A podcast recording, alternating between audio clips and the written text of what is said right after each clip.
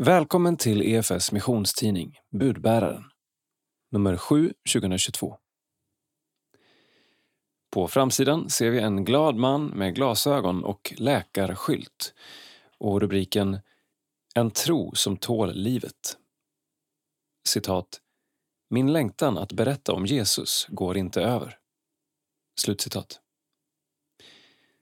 Övriga rubriker. Kultur utforskar sitt arv i konsten. CBG Hopp och framtidstro. Teologi Gud spelar tärning. Innehåll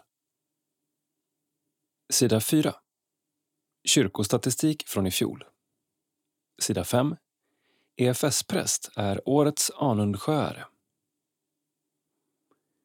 Sida 7 Krönika av Kerstin Oderhem. Citat. Jesus talar tydligt om svåra tider, men det betyder inte att riktningen för den skull är mörk. Slutcitat. Sida 8. Lokalt.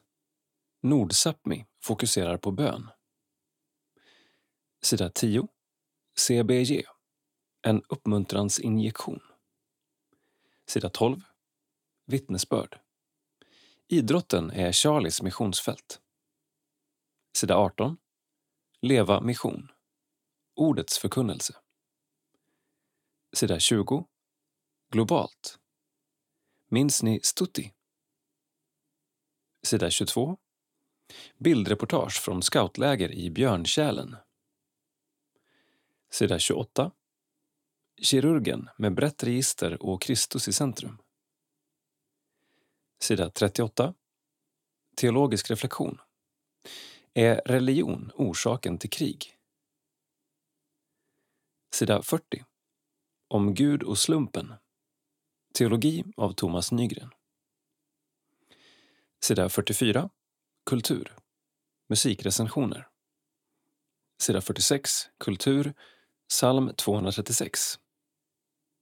Sida 48. Lina vill återerövra sitt arv genom konsten. Sida 54. Info. Nytt och aktuellt inom EFS och SALT. Sida 58. Beal. Lille Lutz. Sida 60. EFS region Mittsverige. Sida 64. SALT. Ta en hand och ta det lilla steget. Krönika av Rebecka Stighem. Sida 3. Ledare. En levande kyrka. På en av sommarens promenader hamnade jag i Anders Lundströms fruktträdgård i Solna. Det är inte svårt att förstå varför den i folkmun kallas Äppelparken. Där finns äppelträd i mängder och av skiftande sort och vid mitt besök dignade träden av små kart som väntade på att mogna till den färg, form och smak de skapats för. Den som drivit upp ett äppelträd från kärna vet att det tar 10 till 20 år innan trädet bär frukt. Det krävs både tålamod och god omvårdnad för att få ett träd som något av dem i Äppelparken. För snart tio år sedan fick vi ett äppelträd i present och såg för vår inre syn hur det med tiden skulle digna av lika vackra som goda äpplen. Men dessvärre var rådjuren, liksom frosten, mycket förtjusta i vårt lilla träd. Och en extra kall vinter övertygade oss om att det aldrig skulle växa upp till det magnifika exemplar vi hoppats på.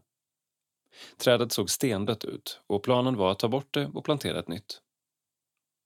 Men det fick stå kvar och till vår förvåning hittade vi nästa vår några små gröna skott. Trädet var litet och oansenligt men fullt av livskraft.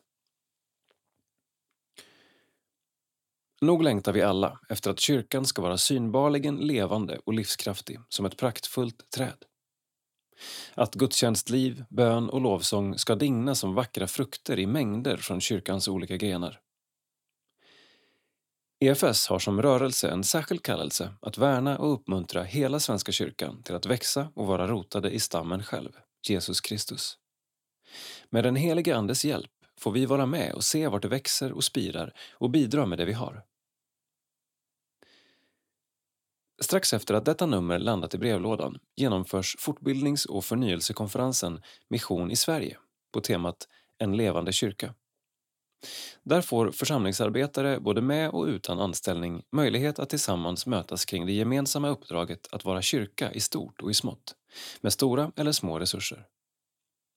Det är ett av de många sätt som EFS får vara ett tillskott i att främja liv och växt i Svenska kyrkan för både renodlat svenskkyrkliga församlingar, samarbetskyrkor och rena EFS-föreningar. Vi får glädjas både åt synlig frukt, där vi ibland fått nåden att vattna och vårda, men vi får också finna hopp och ödmjukhet i att det är Gud som ger växten och ser det liv som ibland finns spirande, dolt under barken i den kyrka som är hans. Mia Ström, Sverigechef EFS. Sida 4. Kort nytt. Färre gudstjänstbesök, men barndopen ökade. Kyrkokansliet har släppt fjolårets statistik. Som så mycket annat har kyrkostatistiken påverkats negativt av pandemin. Totalt skedde 7,3 miljoner gudstjänstbesök under 2021, vilket är 45 procent färre än 2019. Detta har i mångt och mycket sin förklaring i att endast åtta personer fick samlas till gudstjänst i början av 2021. Under sommaren fylldes kyrkorna på igen innan hösten medförde en ökad smittspridning. Det var inte förrän i februari 2022 som deltagartaken och andra restriktioner slopades. Redan 2020 präglades av pandemin och vi hade betydligt mindre verksamhet och deltagare än ett vanligt år. År 2021 har det på de flesta områden minskat ytterligare, säger Pernilla Jonsson, forsknings och analyschef på kyrkokansliet. När det gäller dop för nyfödda barn skedde dock en ökning från 27,5 procent till 35,2 procent från 2020 till 2021. Fortfarande är det dock en bit kvar till normalläget före pandemin när drygt 40 procent av alla nyfödda döptes i Svenska kyrkan.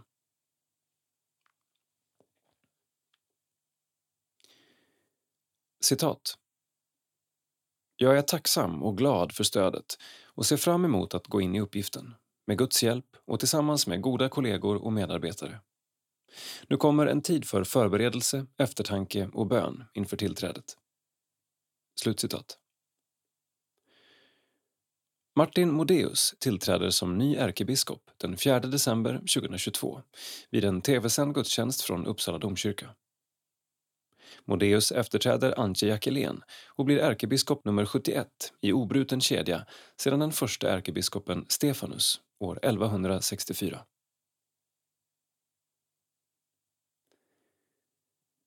Jonas är en fantastisk förebild för de unga.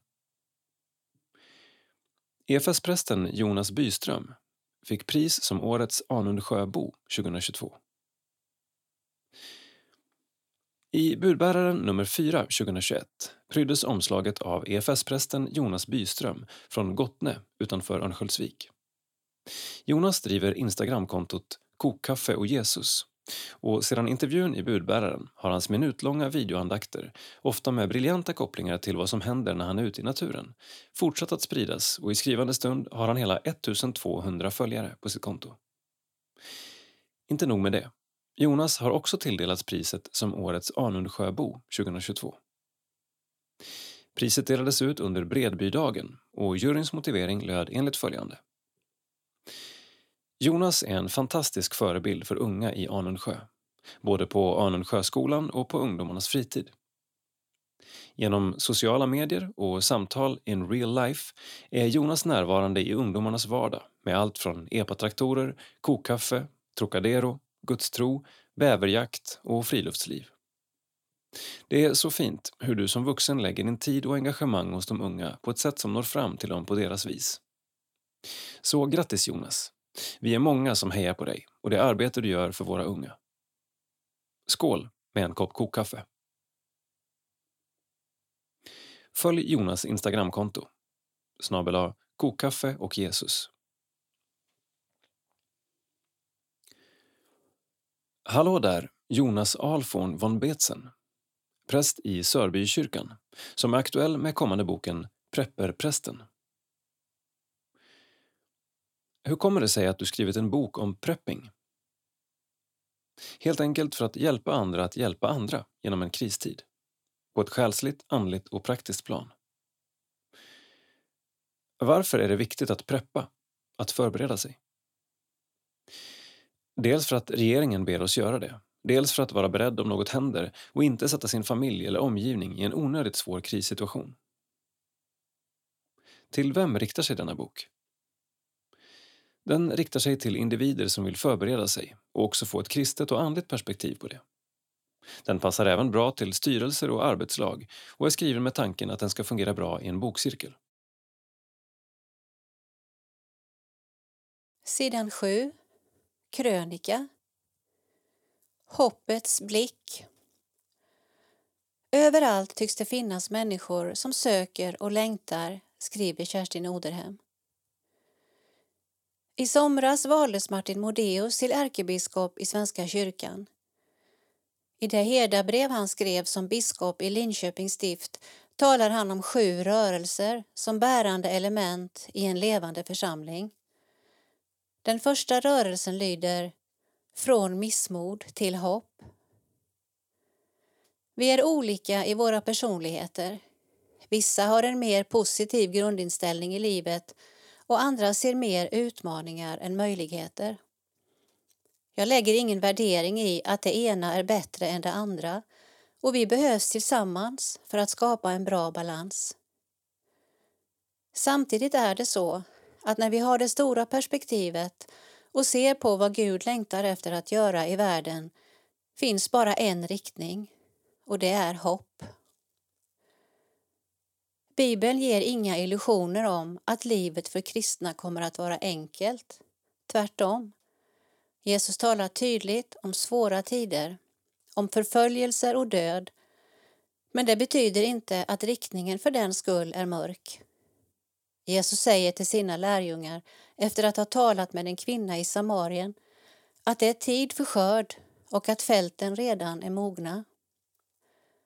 Jesus säger det i en situation där lärjungarna inte såg att evangeliet skulle nå framgång i den regionen. Men Jesus såg. Nu kommer hösten och du och ditt sammanhang kan fundera över ert förhållningssätt till den kristna gemenskap du tillhör. Bär ni hoppets blick?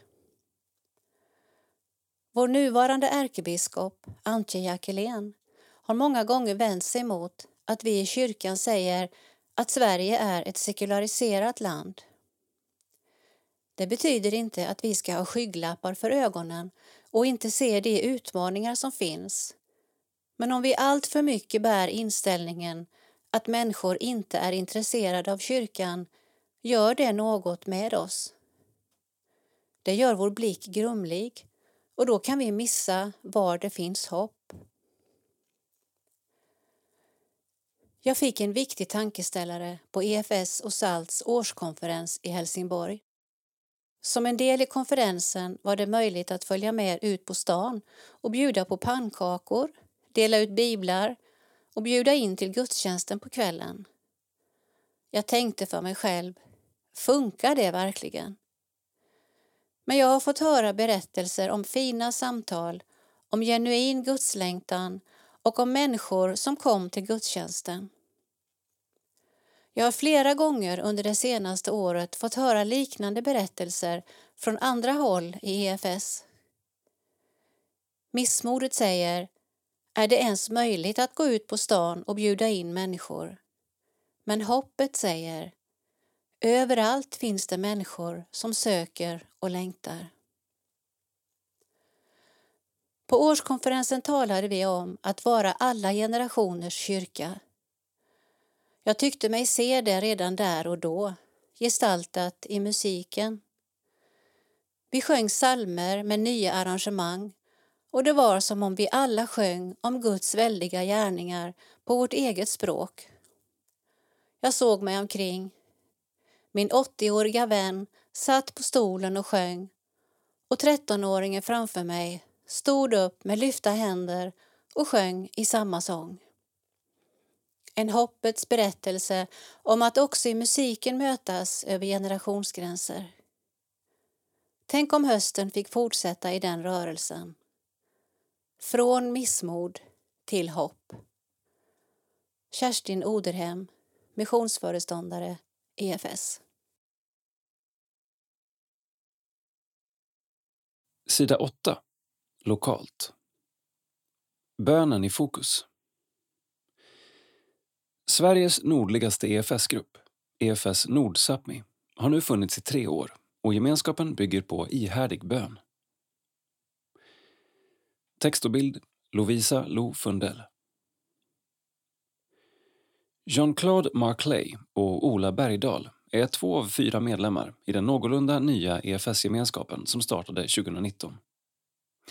Vid tiden för mitt besök har de precis varit på middag hemma hos Maria Smeds som också är medlem i EFS-gruppen. Konstnären och församlingsassistenten Annika Cohen är den fjärde medlemmen av gruppen men hon kunde inte delta just ikväll. Efter besöket åker Ola och Jean-Claude den två timmar långa sträckan tillbaka från Kiruna mot Vittangi och Övre Soppero där de huserar på varsitt håll. Det är långa avstånd mellan allt och det kan vara svårt att träffas spontant. Jean-Claude berättar att han under en vecka åker cirka 100 mil i sitt jobb som församlingsherde. Vi fyra som är med är spridda åt alla väderstreck. Åker man förbi någon så brukar vi stanna till på en kopp kaffe. Det hade varit härligt om det kunde flytta upp lite fler unga kristna familjer så det fanns en större gemenskap i de olika områdena där vi har verksamhet, säger Jean-Claude när bilen susar fram under midnattssolen genom det norrländska landskapet. Ja, eller i alla fall att fler kommer till tro här och har en önskan om att dela det kristna livet.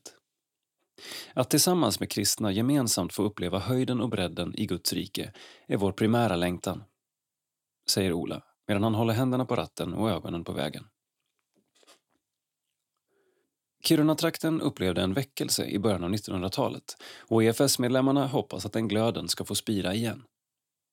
De anordnar bland annat pilgrimsvandringar, samtal kring öppen eld och TC-samlingar. För vissa är det en hög tröskel att ta sig in i en kyrka men dessa typer av aktiviteter gör att även ovana kyrkobesökare kan delta.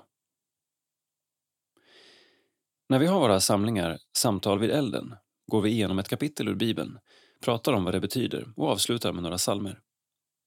Det är lite campingkänsla med den helige Ande som gäst. Det är inte som en vanlig aktivitet i kyrkan, men ändå är det kyrkan som möter folk, berättar Ola. Bönen är det primära som vi fokuserar på och vi fortsätter att precis som i starten fortsätter be tillsammans via chattappen Messenger varje måndagkväll, säger Jean-Claude och fortsätter Vi tackar Gud för det som har varit och ber för det som ska hända framöver. Ibland har vi videomöten, men då slutar det ofta med att vi skrattar åt våra olika bakgrunder som vi väljer. Någon ser ut att sitta på Hawaii och någon annan på ett café, så vi brukar mestadels undvika video. I den digitala bönegruppen samlas inte bara EFS-medlemmar utan personer som har fått Sápmi på sitt hjärta är också med.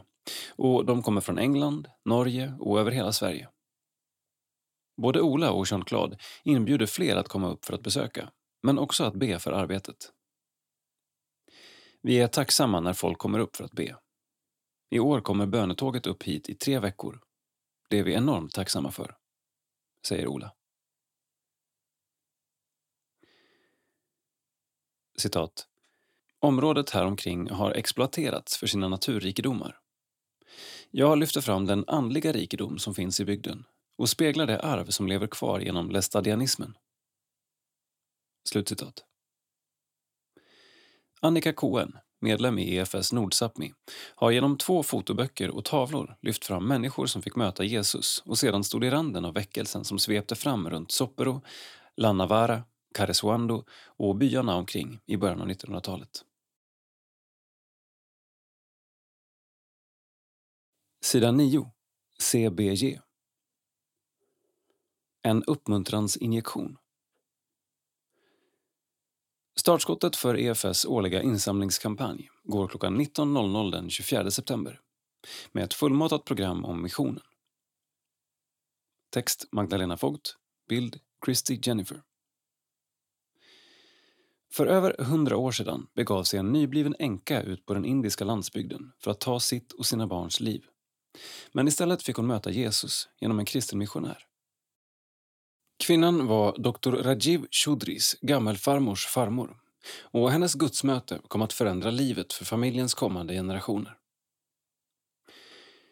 Utan den missionären hade min familj aldrig varit kristen. Berättar läkaren Rajiv, som idag ansvarar för missionssjukhuset i den lilla byn Padhar i Indien. Rajiv är en av dem som tittaren får möta i årets CBG, en sändning som har temat Att leva mission. CBG ger oss inblickar i människors vardag och hur detta att leva mission blir konkret och praktiskt. Det blir som en uppmuntransinjektion i hösten och länkar oss samman i den världsvida kyrkan. Säger Kerstin Oderhem som följt planeringsarbetet. En annan person vars liv förvandlats är Aweke Alemayehu från Etiopien.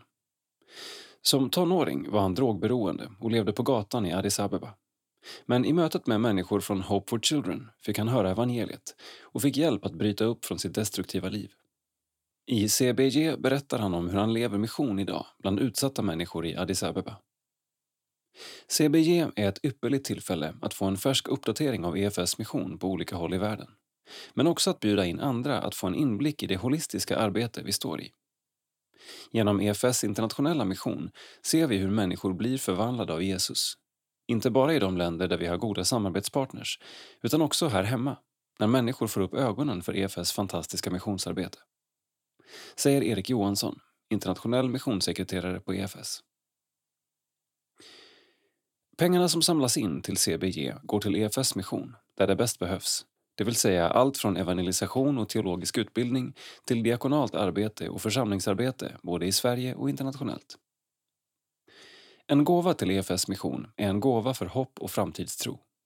En möjlighet för människor i de mest skiftande miljöer att få ett verkligt möte med levande Gud.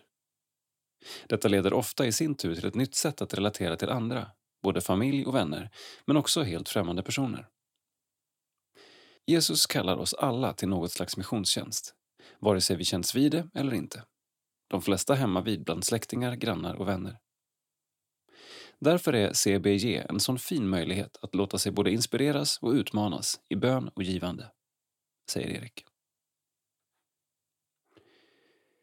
CBG Sänds lördagen den 24 september klockan 19.00 på efsplay.nu. Sidan 12. Vittnesbörd. Idrotten som missionsfält. Få saker gör Charlie Hellström så glad som när han får dela det bästa han har, sin tro på Jesus. Text och bild Jakob Arvidsson. Charlie Hellström är uppväxt i en kristen familj mitt i bibelbältet och har Pingstkyrkan i Huskvarna som sin hemförsamling. Tron på Gud fanns med andra ord med från barnsben men under högstadietiden började den ebba ut. Egentligen har jag nog få starka erfarenheter av min egen tro från när jag var yngre. Jag hakade nog mest på familjens tro och när jag började högstadiet fanns det plötsligt mycket annat som lockade, säger han. För varje år som gick blev kyrkan mer och mer en parentes i Charlies liv. Men varje sommar kvarstod något särskilt som han inte tummade på. Jag var alltid med på All Star Week, ett idrottsläger som Pingstkyrkan håller i. Just det lägret blev min kyrka en vecka om året under dessa år. Där såddes flera frön hos mig som till slut skulle få blomma ut. Det jag fick med mig från ledarna gjorde att jag insåg att innebandyn och det här med tro och kyrka kunde bli närmsta vänner. Under en kvällsandakt på All Star Week hände nämligen något som kom att sätta en ny riktning för hans liv. I efterhand har jag nog insett att Jesus hade dragit i mig under en ganska lång tid men den kvällen var det Nu kör jag. Jag ville följa Jesus fullt ut och leva det liv som han erbjuder. Ett liv med honom på en stadig grund som påverkar hela min identitet. Året var 2016 och Charlie hade hunnit fylla 20 år. Efter en tripp till Asien var det dags att bestämma sig för nästa steg i livet. Han sökte då efter en bibelskola där han kunde kombinera tro och idrott. Helst ville han även lämna sina hemtrakter för att få en tydligare nystart. Valet föll på Krikspåret, kristen idrottskontakt, i Uppsala som var kopplat till Johannelunds teologiska högskola. Jag tänkte att det skulle bli helt perfekt att få hänga med 15 andra idrottsnördar. Men det blev inte alls så. Det var snarare en väldigt spretig klass. Vad var det jag hade kommit till? Jag var nära att hoppa av i början men insåg sedan vem är jag egentligen att välja mitt sammanhang? Ett särskilt bibelord kom att bli viktigt i det läget. Efesierbrevet 3, 18 och 19 som talar om att förstå bredden och längden och djupet och lära känna Kristi kärlek som går långt utöver vad någon kan förstå. Det finns en sådan mångfald av människor som Gud har skapat och det som jag först var skeptisk till kom sedan att bli så berikande. Att få leva i den mångfalden blev ett tecken på Guds storhet. Året efter bibelskolan på Johannelund blev han teamare, ideell medarbetare, på krikkontoret i Korskyrkan.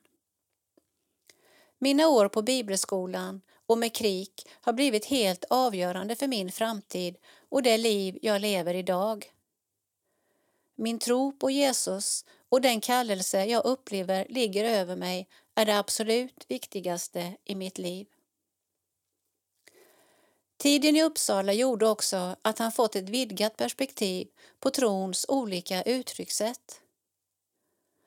Jag hade inte en aning om vad EFS var och fick lite av en chock på Johannelunds tisdagsmässor med präststudenterna. Liturgin kändes stel och kantig och jag förstod inte varför vissa saker behövde göras i en särskild ordning, säger Charlie och fortsätter. Men senare samma termin, runt jul, fanns det tisdagsmässor där jag mötte Gud så starkt.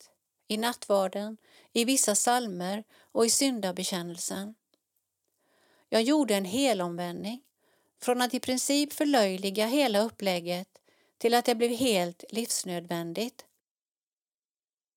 Nu bor Charlie i Stockholm och veckomässor är något som han fortsatt gå till. Vid sidan av mitt engagemang i Citykyrkan går jag också regelbundet på veckomässor i Matteuskyrkan. Så mässorna på Johannelund har verkligen satt spår i mig. Innan han lämnade Uppsala fick han också sätta spår i sitt innebandylag Hagunda IF genom att ofta berätta om sin tro. I början var jag nog, som den tävlingsmänniska jag är, lite övertaggad på att dela min tro med laget. Jag kände ju att jag satt på världens bästa story, evangeliet, och att det här skulle bli mitt missionsfält. Det var mitt fokus hela tiden. Men det blev lite kantigt i början, för jag satt på helspänn och ville nästan hela tiden säga något om det. Det ledde också till att det blev mer för min egen skull som jag delade min tro, för att jag skulle kunna cykla hem från träningen och känna mig nöjd.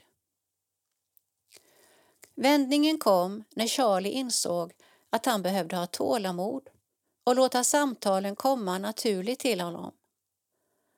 Han blev också med tiden mer trygg i laget och medspelarna blev även hans vänner vid sidan av planen. Jag fick ett rätt stort socialt och relationellt ansvar i laget och landade i omklädningsrummet. Då blev allt mycket mer naturligt för mig. Jag mötte mina vänner på träningen och bland vänner är det naturligt att dela det som ligger närmast hjärtat, nämligen min tro.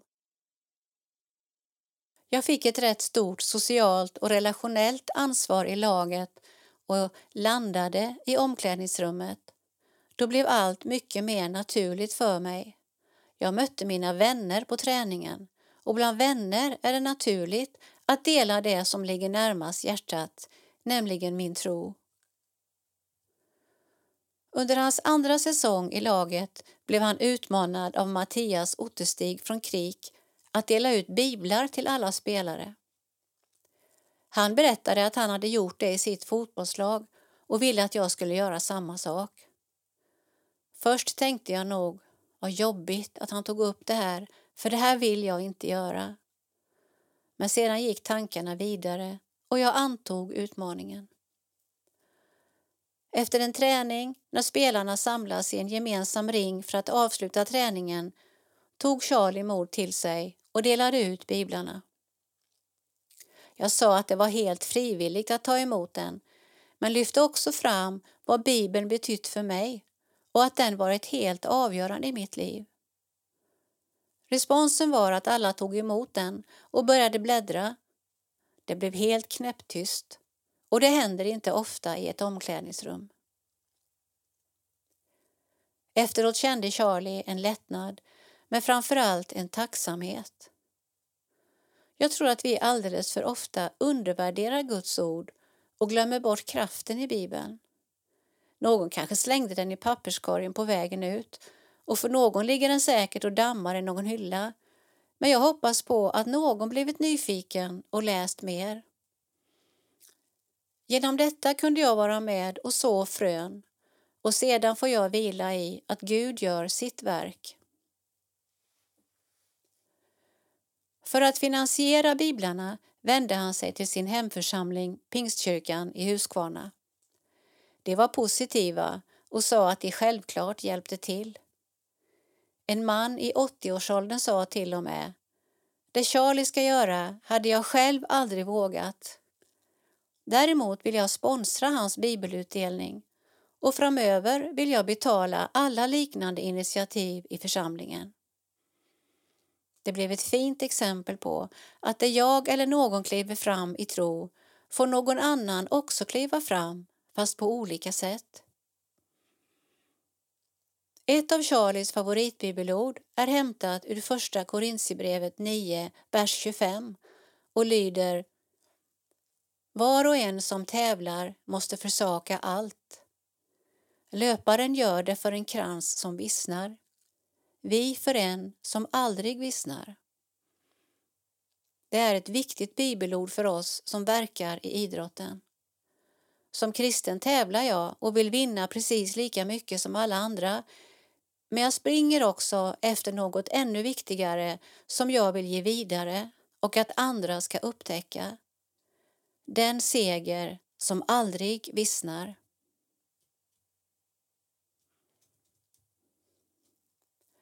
Charlie Hellström. Ålder 26 år. Bor Stockholm. Intressen idrott, träning, människor och äta mat. Drömmer om en förvandlad idrottsvärld som är mer präglad av Jesus. Favoritbibelord Korintierbrevet 9 och 25. Vilka är KRIK? Kristen idrottskontakt. KRIK är en tvärkyrklig ideell ungdomsorganisation som kombinerar idrott och tro. KRIK vill bevara och stärka kristna idrottsintresserade i sin tro och samtidigt arbeta för att möta och berätta om Jesus för ungdomar som inte bekänner sig som kristna. Krig utgör en arena mellan kyrkan och idrotten utan att vara en idrottsförening, kyrka eller eget samfund.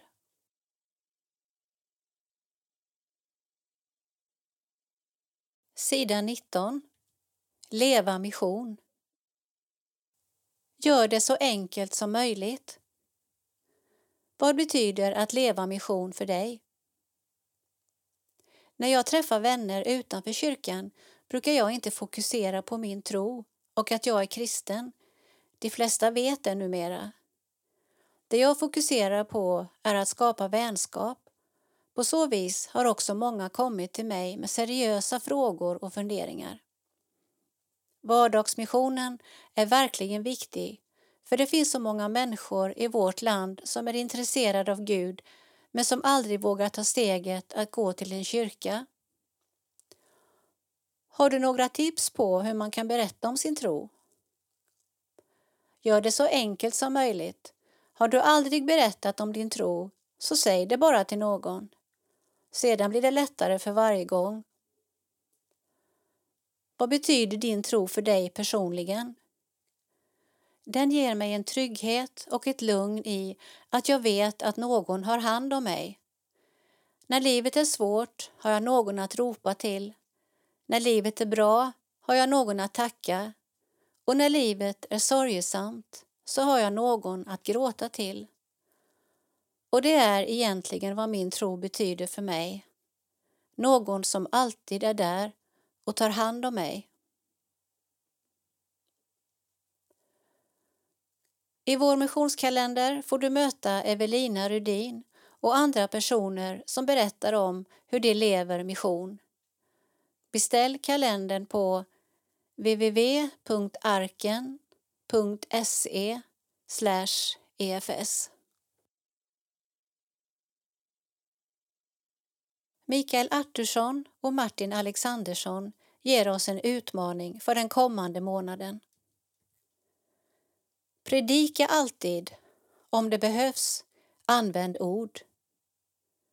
Rubriken är ett flitigt brukat citat som ofta tillskrivits Franciscus.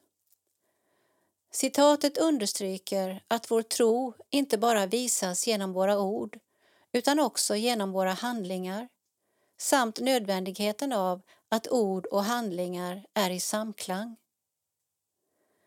Ibland tycks vi dock använda det som en förevändning för att våra handlingar räcker för att såväl förklara som förmedla evangeliet.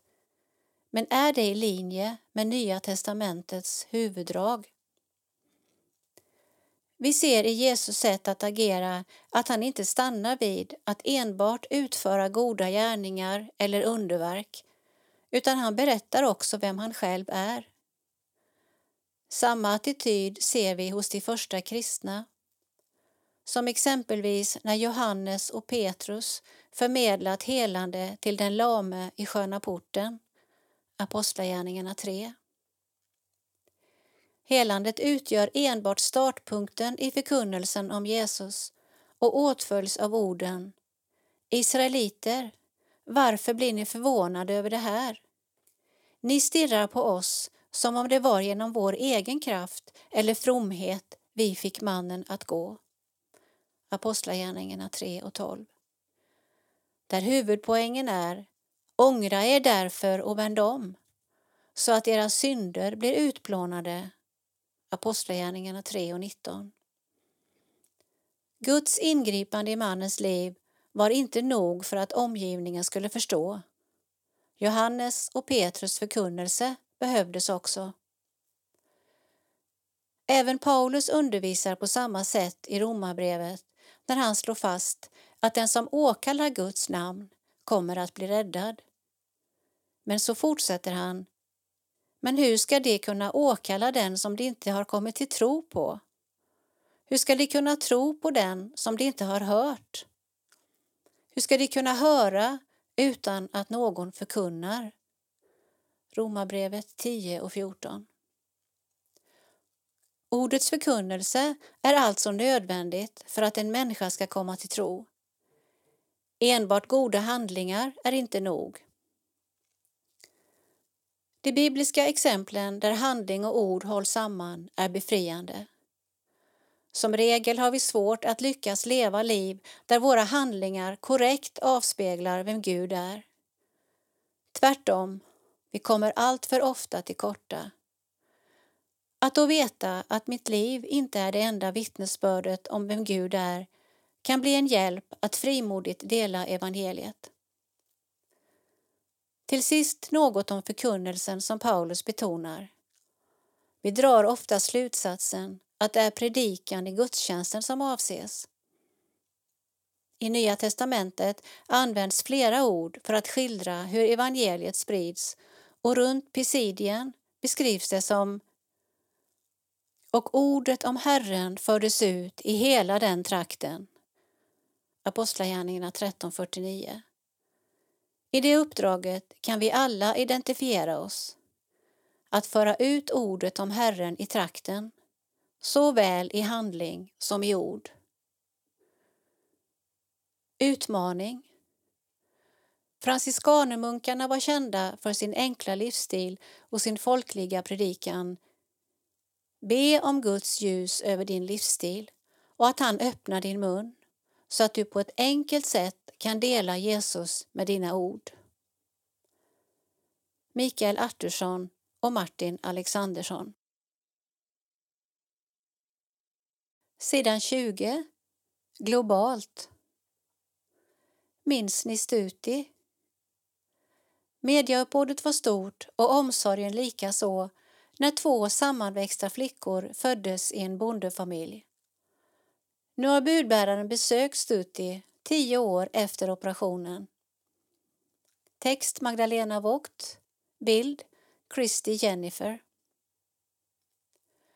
Många av budbärarens trogna läsare minns kanske tvillingsystrarna Stuti och Aradhana, lovprisning och tillbedjan, som föddes med sammanväxta bröstkorgar 2012. Eftersom föräldrarna bodde långt ute på landsbygden fick systrarna flytta in på sjukhuset i Padar och vårdas där. Snart krävdes dock en operation och EFS startade då en insamlingskampanj för att bekosta det komplicerade ingreppet. Trots att operationen gick över förväntan var det dock bara Stutis liv som kunde räddas. Idag är Stuti tio år gammal och efter sommarlovet började hon i sjätte klass. När budbäraren besökte familjen träffade vi en stark och målinriktad liten flicka. Jag gillar skolan och skulle själv vilja bli läkare när jag blir stor så att jag också kan hjälpa människor som är sjuka, sa Stuti. Även om Stuti nu bor hemma med sina föräldrar och bror så har läkarna och personalen som räddade hennes liv på Padar sjukhus också blivit en del av hennes familj, berättar hon. Jag träffar alltid doktor Rajiv när jag åker till Padar sjukhus, säger Stutti och ler när hon tänker på kirurgen som räddade hennes liv. EFS har stöttat Padar sjukhus ända sedan slutet av 1800-talet för att det ska kunna erbjuda människor på den indiska landsbygden god sjukvård, något som annars är svårt att få tillgång till. Den här operationen är ett fint exempel på hur EFS och Padar sjukhus arbetar hand i hand. Det långsiktiga engagemanget och ömsesidiga förtroendet gjorde det möjligt för EFS att bidra med de resurser och den utrustning som behövdes så att den här komplicerade operationen kunde genomföras av sjukvårdspersonalen på plats i Indien, säger Erik Johansson, EFS internationella missionssekreterare. För några år sedan var EFS också med och bekostade bygget av en ny grundskola där Stuti går tillsammans med 400 andra barn.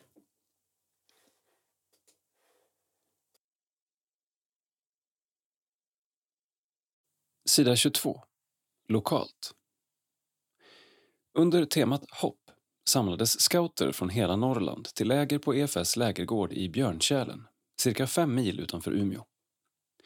Under fyra dagar i månadsskiftet juni-juli fick patrullerna avnjuta scoutlivet till fullo.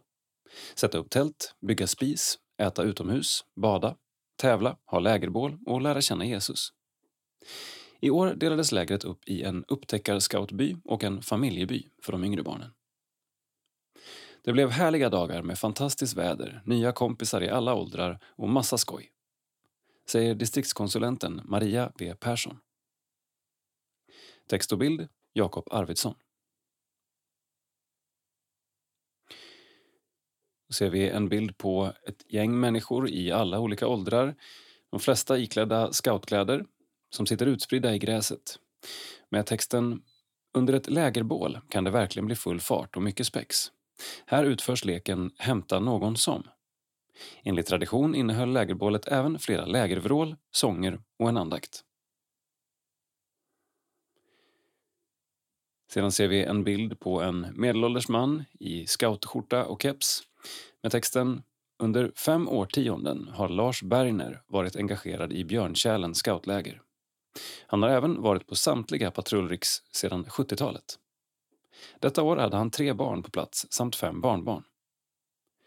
Lars har bland annat rollen som lägrets väckare, vilket han tar sig an med stor entusiasm.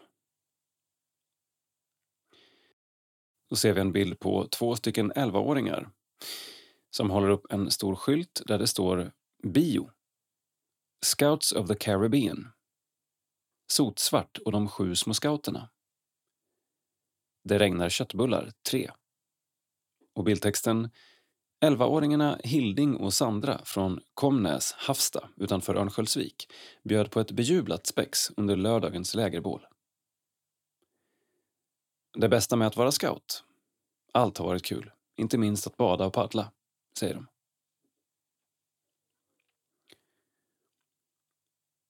Salt Scout EFS Scout tillkom 1988 som en sektion inom KFUK, KFUMs scoutförbund.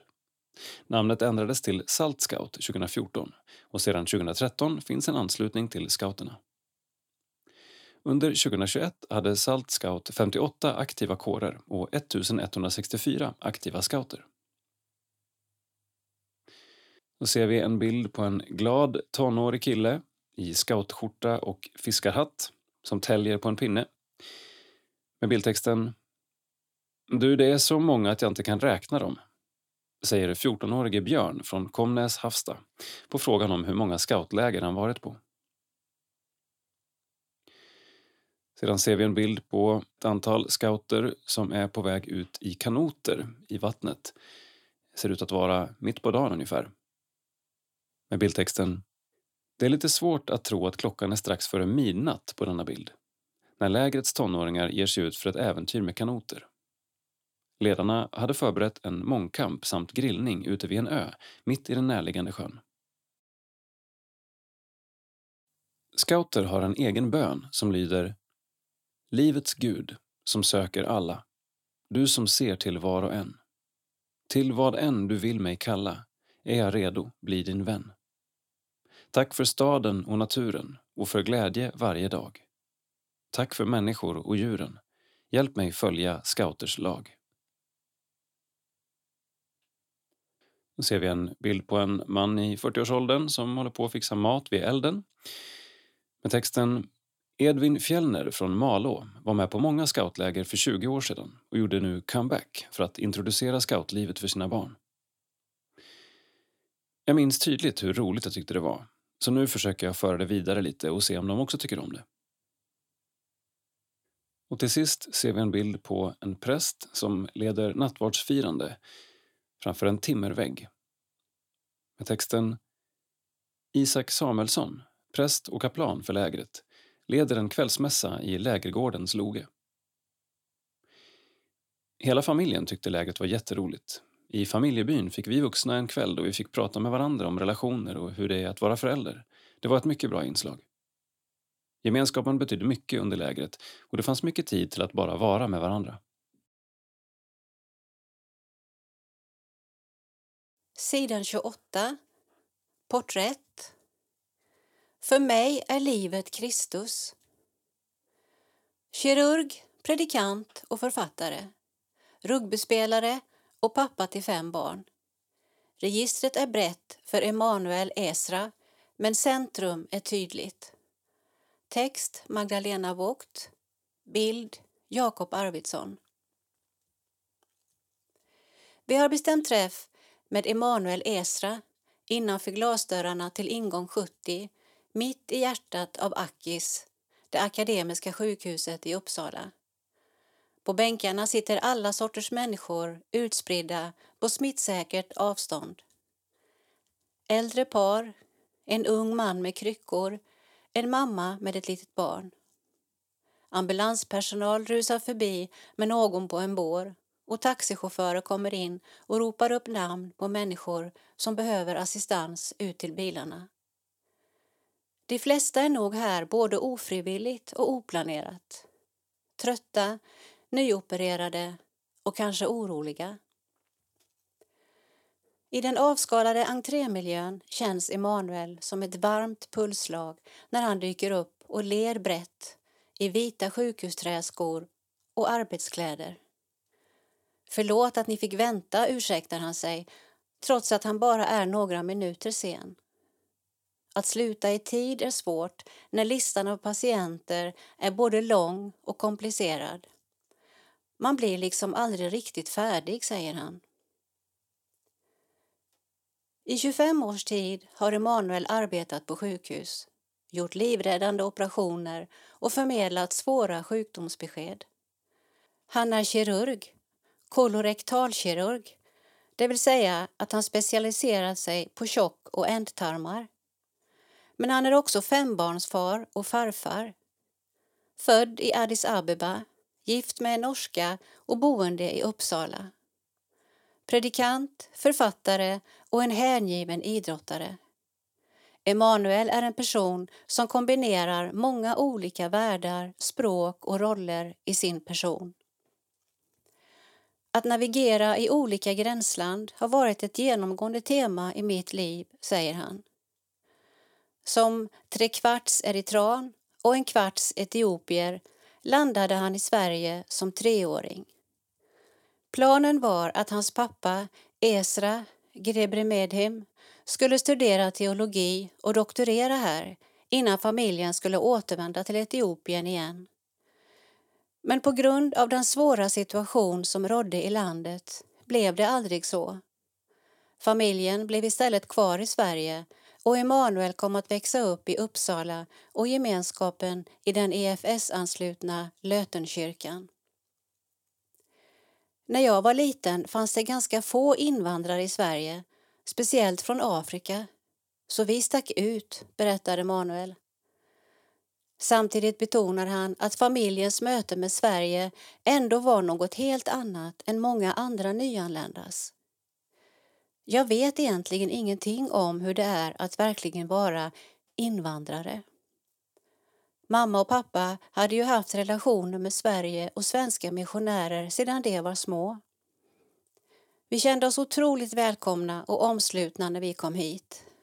Lägenheten var fullt möblerad och vännerna i EFS, Lötenkyrkan och på Johannelund tog otroligt väl hand om oss. Att växa upp med en pappa som var präst, med ett stort internationellt engagemang, var dock inte bara lätt. Pappa Esra jobbade mycket och var ofta bortrest. Men det fanns en värme, bibelläsning och bön hemma som lade en viktig grund i Immanuels liv. På frågan om hur han själv kom till tro svarar Immanuel att Jesus alltid varit närvarande. Oavsett om jag har sökt Jesus eller ej så har han alltid funnits där, genom mina föräldrar, farmor, farfar och många fler. Det har varit ett jätteprivilegium. Idag har han själv hunnit bli farfar, något som rivmärkena i ansiktet vittnar om. Det är lilla Albert, skrattar Emanuel. Han är två år och har lite kraftiga nypor när han gosar med farfar. Emanuel har nära till både tårar och skratt och vårt samtal hinner spänna över många olika erfarenheter och känslolägen. Ett återkommande tema är dock vikten av de mänskliga mötena, både hemma och på jobbet. Det är något Emanuel reflekterat mycket kring, bland annat i boken Det goda mötet som kom ut 2010. Sedan dess har han också föreläst i många olika sammanhang, inte minst inom vården. En anledning till mitt intresse för goda möten är nog också att jag mår ganska dåligt i dåliga möten, säger han. Att förkovra sig i psykologi, filosofi och teologi vid sidan av det medicinska arbetet har varit ett viktigt sätt för Emanuel att försöka förstå livet, sig själv och andra människor lite bättre. Hustrun Marianne är psykolog, så hemma vid middagsbordet kan samtalen bli tvärvetenskapliga. Det roliga är att hon brukar läsa Läkartidningen först medan jag läser Psykologtidningen när de landar i brevlådan. Men att skapa goda möten är också ett viktigt uttryck för min tro, fortsätter Emanuel. Oavsett om vi möts vid middagsbordet eller i operationssalen så är det mötena som ger liv och mening, menar han. Gemenskap är liv, liv är gemenskap. Vi tror på en treenig Gud som i sig är gemenskap. Hur ska vi kunna älska om vi inte möts? Möten är ju livet. Allt verkligt liv är möte, säger Emanuel och citerar religionsfilosofen Martin Buber vars tankar kommit att betyda mycket för honom. Innan vi hinner ut från Akis entré hinner Emanuel springa in i ett antal kollegor som alla vill hälsa och byta några ord. Det märks att den långe och gänglige kirurgen är en uppskattad arbetskamrat. När vi tar fram kamerorna för att fotografera förklarar han utan omsvep att det är missionstidningen Budbäraren som ska göra ett reportage. Att Emanuel är kristen är välkänt på arbetsplatsen. Det sätter nog griller i huvudet på vissa som har svårt att förstå hur jag kan forska och arbeta med vetenskap och samtidigt bekänna mig som kristen. Den kritiken besvärar dock inte Emanuel nämnvärt bortsett från de tillfällen då människor som inte delar tron är respektlösa mot honom eller andra troende. Annars välkomnar han samtalet som uppstår när kollegor konfronterar hans tro. Att patienter ställer frågor är inte heller alltför ovanligt. Artikeln Vem är kristen? och hur blir man det? är en av de första sökträffar som dyker upp om man googlar mitt namn och en del patienter har nog gjort det innan vi möts, skrattar Emanuel. På frågan hur hans tro kommer till uttryck om ingen frågar kommer han åter tillbaka till de goda mötena. För mig är det viktigt hur jag ser på människor, undersöker dem och lyssnar till dem. Men jag vill också sprida glädje och värme. Ganska ofta säger patienter eller kollegor Vad glad du är. Varför är du det? Det har hänt att jag då får svara att det är för att jag tror på Jesus och han gör mig glad. Men att visa kärlek är nog framför allt något som jag gör i praktisk handling. Alla möten på jobbet är dock inte lätta eller roliga. Många samtal är både känsliga och svåra. Det kan handla om att förmedla obotliga diagnoser och om att möta både anhörigas och patienters ångest och ilska. Ibland uppstår också konflikter. Konflikter kan såklart inträffa även när man gör allting rätt. Att vara professionell är inte att aldrig hamna i konflikt. Det är snarare omänskligt. Utmaningen är istället att försöka hantera konflikterna på ett konstruktivt sätt, säger han. Hur gör man då för att skapa goda möten? Något av det viktigaste är förmågan att vara närvarande, att kunna se, lyssna, uppmuntra och vara ödmjuk inför den människa man möter. Förmågor vi kan träna upp, menar Emanuel. När jag var 20 år gammal och studerade teologi hade jag alla svar. Jag var hemsk. Jag visste allt och var expert på ofrivillig rådgivning, skrattade Emanuel. Idag inser han istället att det är mycket han inte vet. En person som varit alldeles extra viktig för honom är hans fru Marianne. Hon har jordat mig. Hon har alltid älskat och accepterat mig men inte alltid applåderat mig. Kanske är det extra viktigt för människor som får mycket uppmärksamhet i sin professionella yrkesroll att omge sig av nära vänner och människor som kan spegla en på andra sätt, resonerar Emanuel. För honom har det också varit viktigt med en personlig själasörjare och han har haft samma mentor sedan han var 13 år gammal. Alla behöver vägledning och att umgås med kloka människor med urskiljning som kan ställa frågor, ge nya perspektiv och hålla oss ansvariga för hur vi lever våra liv. Ju större en krona är, desto större rotsystem krävs också för att trädet ska stå stadigt och kunna hämta kraft och energi från djupare källor, reflekterar han. Men att växa rötter tar tid och det krävs också ett rejält mått disciplin. Jag älskar Daniels bok. När härskaren utfärdat förbudet mot att tillbe alla andra än honom, vad gör Daniel då? Jo, han går hem, öppnar fönstret och ber, som han alltid har gjort. Det är de trägna vanorna, det vi gör i smått och stort varje dag, som formar oss. Det är det som skapar vår berättelse, säger Emanuel eftertänksamt. Hur man bygger en livsduglig tro är något som han reflekterat mycket över, också i förhållande till sin egen uppväxt i kyrkan och vad han själv fått med sig. Trots att de var en stor grupp barn och tonåringar som växte upp tillsammans har långt ifrån alla en bekännande tro idag. Vi åkte på läger, gick i scouter och tonårsgrupper.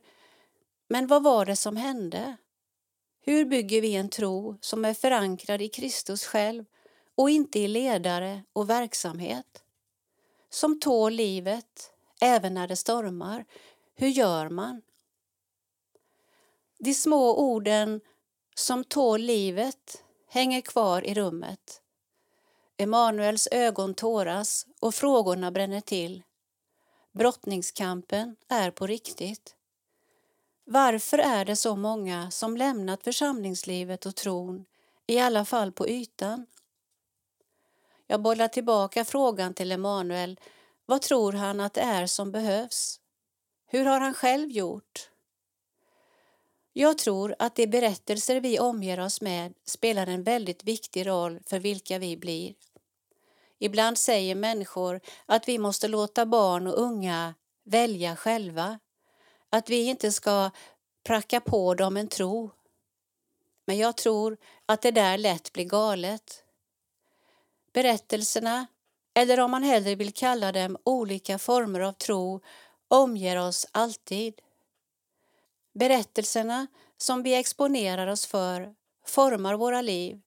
Det hjälper oss förstå vad som är viktigt, sant och falskt. Vi måste våga ge våra barn de goda berättelserna.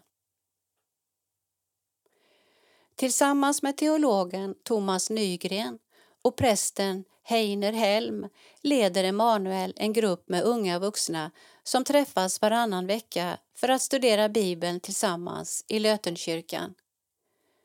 Vi tror att Bibeln är Guds levande ord och att vi behöver den. Vi tror att Bibeln är den karta som stämmer bäst med verkligheten, säger han och fortsätter. Varför vill någon som redan har 200 miljoner fortsätta tjäna 300 miljoner? Det spelar ingen roll hur rik eller stor och stark du blir, hur många skönhetsingrepp du gör eller vad du tar i bänkpress. Det mättar inte. Vi vill alltid ha mer. Det är det som verkligen genomsyrar vår tid och om vi inte har en motberättelse så kroknar vi. Vi är helt enkelt beroende av Guds ord för att navigera i den här tillvaron. Ja, i Guds ords centrum finns den ende som kan mätta oss på riktigt, Jesus Kristus. På frågan hur han orkar och hinner förbereda bibelstudier och predika vid sidan av alla andra engagemang skrattar Emanuel igen. Det är nog för att det ger mig så oerhört mycket. Det tvingar mig in i ordet också och det behöver jag. Men visst blir jag trött. Innan Emanuel bestämde sig för att läsa medicin stod valet mellan läkare och präst. Om han tittar i backspegeln är han nöjd med sitt val. Men längtan att få undervisa och dela med sig av det som är viktigt för honom har också vuxit sig allt starkare under åren. I min nuvarande yrkesroll får jag ju tillgång till sammanhang som jag aldrig hade blivit accepterad i om jag kom i prästkrage och det har varit fantastiskt. Men min längtan att få berätta om Jesus, den går liksom inte över. Han är den viktigaste.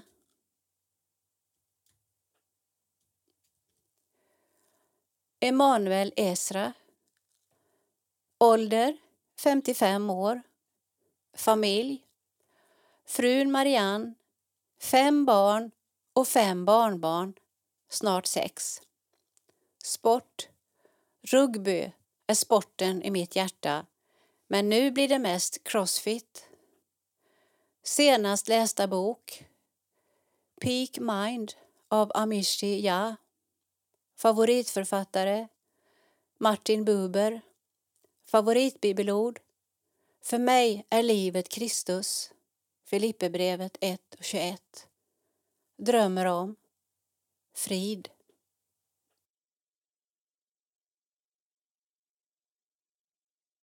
Sida 38. Teologisk reflektion. Är det religionerna som förorsakar krig? Många påstår att religion är det som ligger bakom de flesta krig. Stämmer det verkligen? Och vad är egentligen roten till de krig som ofta anses vara religiöst motiverade? Text Marie Larsson. Illustration Benjamin Kruse. Om jag vore Gud skulle jag erkänna. Jag har ett PR-problem. Ty det mesta som är skit i vår tid, krig och konflikter, kan förknippas med religion. Så inleder Staffan Heimersson sin kolumn i Aftonbladet i januari 2007. Sedan lägger han ut texten om hur det är religion som ligger bakom de flesta konflikter och radar upp krig efter krig som han menar i grunden utgår från religiösa meningsskiljaktigheter. Detta påstående träffas på otippat regelbundet med tanke på hur illa underbyggt det är. I verket Encyclopedia of Wars går Charles Phillips och Alan Axelrod igenom kontext och bakgrund för 1763 konflikter och kategoriserar endast 7% av dem som religiösa. Alltså kan myten om religionen som primär orsak till krig lätt avlivas. Men är inte varje krig ändå ett krig för mycket? Särskilt om det förs av människor som menar sig leva efter höga moraliska ideal som fred och kärlek till sin nästa. Skulle då ändå inte världen vara en bättre plats helt utan religion? Här är det skillnad beroende på om kritiken främst riktas mot antingen de människor som krigar i religionens namn men har andra motiv. De människor som ärligt krigar för Guds skull men har missförstått sin egen religion och vad den innebär. En religions heliga skrift som ger ett brett påbud om krig och därmed orsakar sina efterföljare att kriga. Det första alternativet är lätt att bemöta. Människan har i alla tider velat roffa åt sig makt, pengar och inflytande genom krig och har använt alla till bud stående medel för att rättfärdiga sina handlingar. Hade inte religion funnits hade dessa som eftersträvar makt fortfarande krigat men använt andra ursäkter. Det andra alternativet kan också besvaras med att det är människans natur, inte religionen, som är själva problemet. Ofta är det nog samma drivkrafter som i det första alternativet, men i detta fall mer omedvetna. Viljan att dominera eller skaffa sig fördelar på olika sätt finns där ändå. Återigen gör människans fallenhet sig påmind, oavsett om det gäller fanatism eller missförstånd av den egna religionen. I den tredje delen av kritiken är det inte lika självklart att det är missförstånd det handlar om, som många påstår. Här handlar kritiken också för första gången om religionen själv och inte om dess utövare. Men det är väldigt svårt att skilja utövarna från religionen. Vems uttryck för religion är egentligen det sanna och vilka utför våldshandlingar just för att de studerat sina skrifter väl? Därom tvistar de lärde och här kan all religion inte längre klumpas ihop som den ofta görs i de två ovanstående punkterna. Här är det upp till varje enskild religion att granska och svara för sina egna religiösa skrifter och huruvida de uppmuntrar till våld eller inte. Mycket av kritiken mot religion bygger på fördomar och är i grunden kritik mot människor som utnyttjat religionen för egna syften. Ändå kan det finnas anledning att ransaka sig trots att man inte tycker sig tillhöra den gruppen. Alla handlingar som vi utför med religiösa motiv, men som bär dålig frukt, måste vi ta ansvar för. Även i de fall där vi som troende har utfört en handling utifrån en stark gudsfruktan. Vi människor hamnar helt enkelt snett i vissa situationer där vi tror att vi gör något för Gud, men där vi har tappat bort det centrala, kärleken. Det är något som Jesus bland annat kritiserar fariseerna för. Ve er, skriftlärda och fariseer, ni hycklare som är som vitkalkade gravar. Utanpå ser de prydliga ut, men inuti är de fulla av de dödas ben och annat orent. På samma sätt visar ni upp ett rättfärdigt yttre för människorna, medan ert inre är fullt av hyckleri och orättfärdighet. Matteus 23 och 27-28 Vår fallna natur tar sig många olika uttryck. Några av dem är vårt begär efter makt, sex och pengar. Vårt begär leder i vissa fall till att vi rättfärdigar krig utifrån vår religiösa övertygelse. Krig har förts i religionens namn, i kommunismens namn, i nazismens namn, i anarkismens namn, i fascismens namn och till och med i demokratins namn. Täckmantlarna är många. Skrapar man på ytan ser man att det trots allt handlade om oljan, landområdet, makten och att få sitt eget namn upphöjt.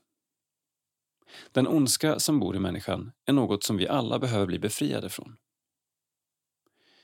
Gud vill förvandla våra hjärtan på djupet och rycka upp vår synd med rötterna. Det har blivit möjligt genom Jesu försonande död och uppståndelse. Det är han som är den slutgiltiga lösningen för vår trasiga värld och som ensam utgör vårt yttersta hopp. Sida 40.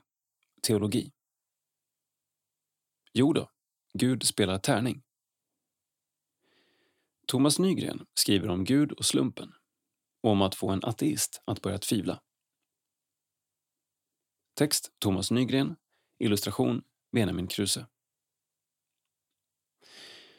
Du har kanske någon granne, släkting, arbetskamrat eller bekant som säger att tro på Gud inte är intressant eftersom vetenskapen, och då tänker man oftast på naturvetenskapen, kan förklara det mesta.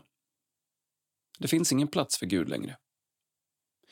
Den bakomliggande tanken är att Gud, liksom annat man lägger in i kategorin vidskepelse, får mindre och mindre plats i takt med att vi kan ge olika fenomen naturliga förklaringar.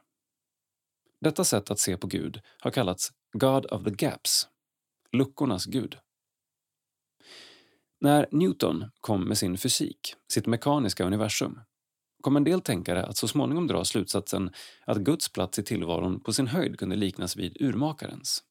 Den som tillverkade uret satte igång det och sedan drog sig undan. Allt eftersom naturvetenskapen gjorde framsteg blev utrymmet för Gud mindre. Till sist blev den naturliga slutsatsen att det inte behövdes någon gud alls. Den moderne ateisten var född, och vi har nog alla mött någon sådan.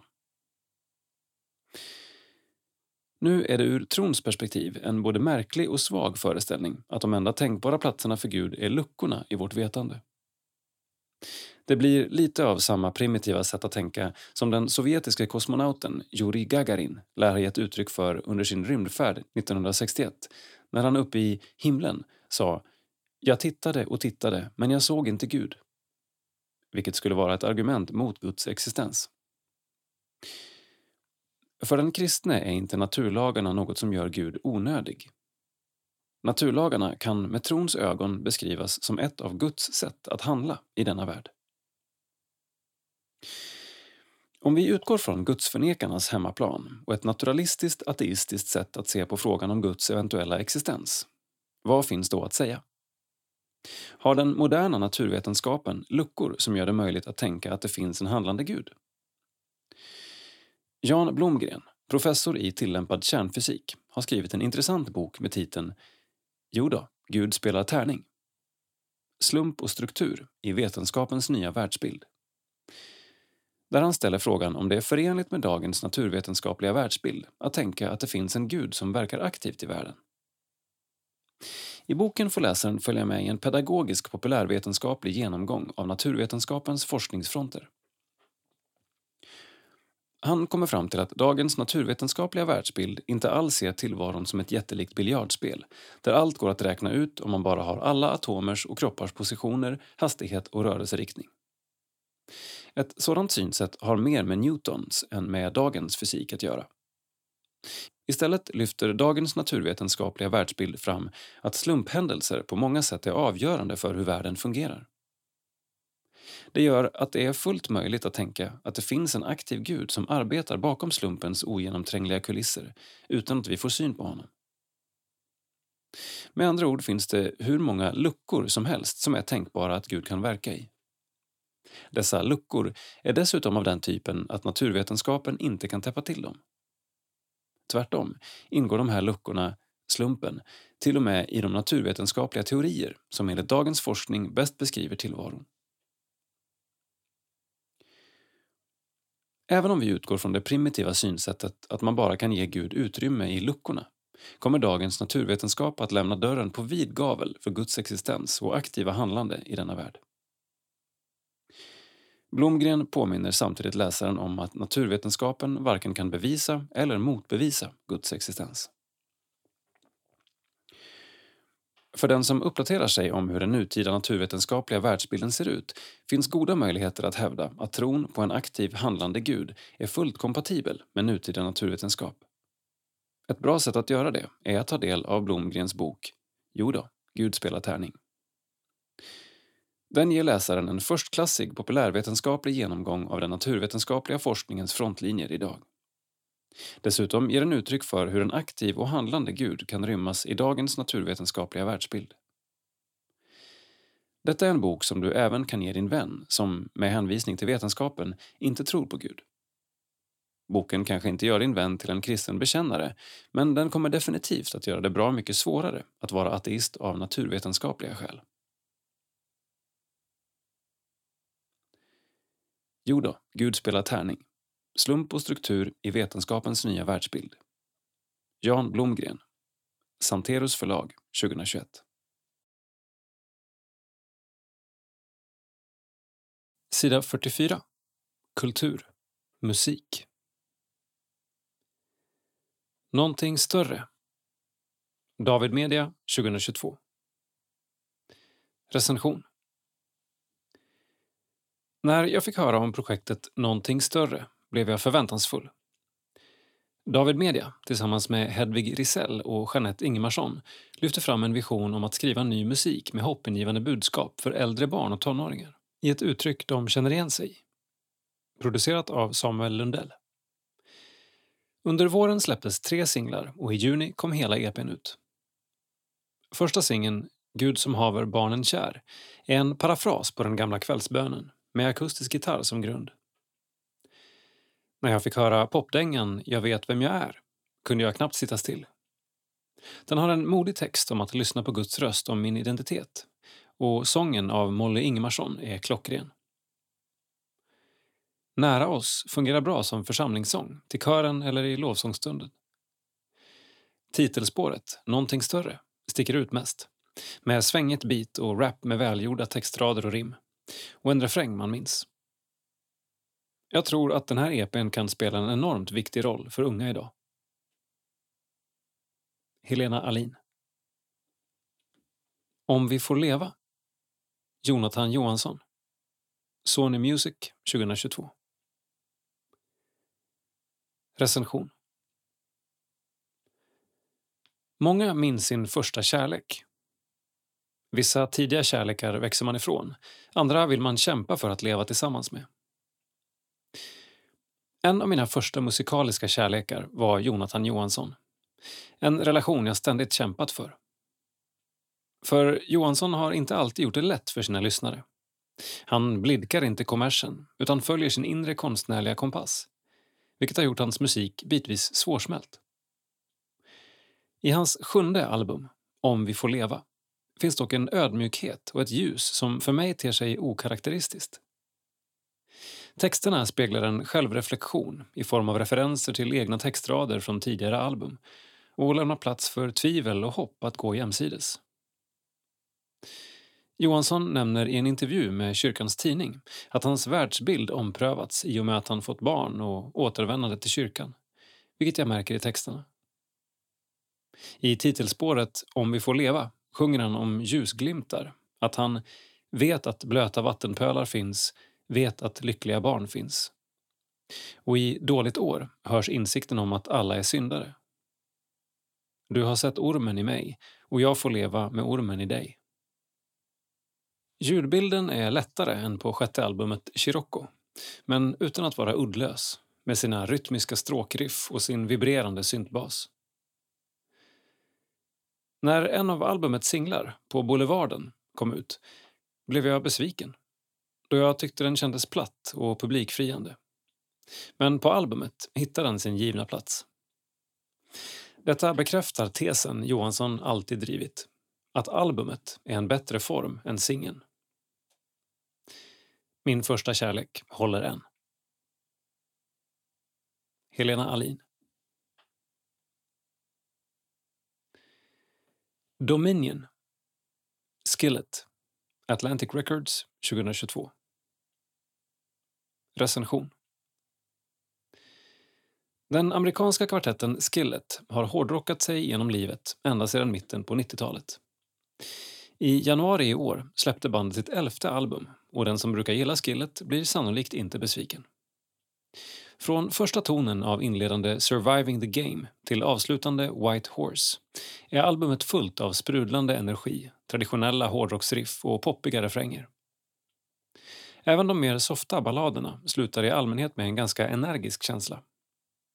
Texterna handlar genomgående om kampen mot det onda, att tillhöra Gud och att Herren är trofast. Kopplingarna till Bibeln och det kristna budskapet är tydliga och i stor utsträckning uppmuntrande att lyssna till. Vad finns då att säga om själva kvaliteten på skivan? Skillet lyckas bra med att göra medryckande musik och förmedla ett budskap. Men särskilt innovativt eller unikt är det inte. Musiken är den sortens hårdrock som skulle platsa bra i Melodifestivalen. Refrängerna i till exempel inledningsspåret, eller Standing in the Storm, är i sin enkelhet mycket snygga och de rytmiska riffen svänger en hel del. Höjdpunkten för mig blir låten Forever or the End då huvudsångaren John Cooper sjunger duett med trummisen och bakgrundssångerskan Jen Ledger. Allt som allt finner jag mig själv tycka om att lyssna ett par vändor på skivan. Skillets musik lämpar sig dock definitivt bäst live. Jag kan varmt rekommendera Dominion för en lyssning eller två, oavsett om man gillar hårdrock eller dras mer åt pophållet. Perfekt skiva för joggingturen. Mikael Rastas. Evigt trygg. Tillsammans. David Media 2022. Recension. Bandet Tillsammans är en musikgrupp med målet att klä salmer i en modern dräkt. Evigt trygg är den tredje skivan som Tillsammans lanserat. Den är producerad under pandemin och är ett försök att ge hopp i en hopplös tid. Varje enskild psalm är inspelad av en mer eller mindre känd kristen artist och på så vis har man skapat en typ av allstar-skiva. Skivan innehåller flera av de mest sjungna och omtyckta psalmerna. Bengt Johanssons välkända gitarrspel och Ida Möllers vackra röst ger sångerna ett snyggt och proffsigt sound. Lov, ära och pris med Ida Möller och De komma från öst och väst med Ulf Kristiansson blir mina favoriter. Det här är en mycket bra skiva för den som vill höra klassiska salmer i modern tappning. För mig blir det dock ibland lite för mycket country och dansbandskänsla. Texterna och artisternas skicklighet gör ändå att skivans syfte att påminna om Guds godhet och inge hopp definitivt måste anses som uppnått. Mikael Rastas Sidan 46 Kultur Psalm Psalm 236 Guds källa har vatten till fyllest. Guds källa har vatten till fyllest, en gåva av strömmande liv. Den äger vad alla behöver. Det räcker för dig och för mig. Guds källa oss renar från synden, dess vatten uppståndelse ger. Av strömmarna blommar det torra, det räcker för alla som ber. Guds källa har frälsning till bredden, en stilla, en underbar frid. Den frid som i dopet oss skänkes, den räcker för dig och för mig. Guds källa ej någonsin sinar, för någon i rum eller tid. Dess nåd flödar över i döden. Det räcker för dig och för mig. Så låt oss i världen ej rädas, att leva som Mästaren lär. Guds källa oss kraften förunnar, att vara hans tjänare här. Bo Zetterlind är en av Sveriges mest folkkära poeter. Hans barndom och ungdom var inte helt enkelt, inte heller så ovanlig för sin tid. Pappan kom från Göteborg och på sin mors sida hade han sina rötter i en by i Lycksele socken. Mormodern var, om än nervsvag, den ljusa trons människa, berättar han. När han föddes 1923 hade hans mamma Augusta, som var änka, redan en son, så han fick bo i fosterhem de första åren. Föräldrarna var förlovade, men den välutbildade pappan hade kort därefter emigrerat till Amerika. De hade sedan bara kontakt per brev. Efter två år tog den ensamstående mamman sina båda söner och flyttade från Härnösand till Strängnäs som blev Zetterlinds hemstad även som vuxen.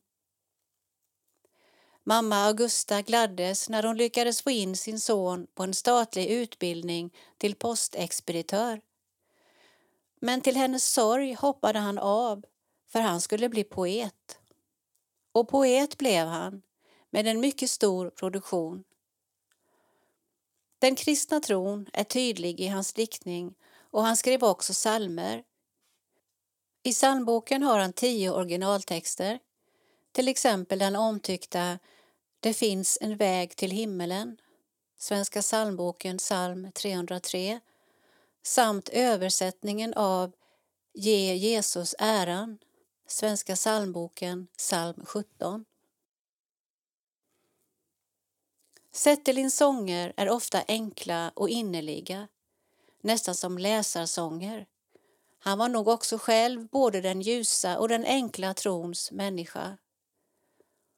Troligen är Guds källa har vatten till fyllest den av hans sånger som sjungs mest.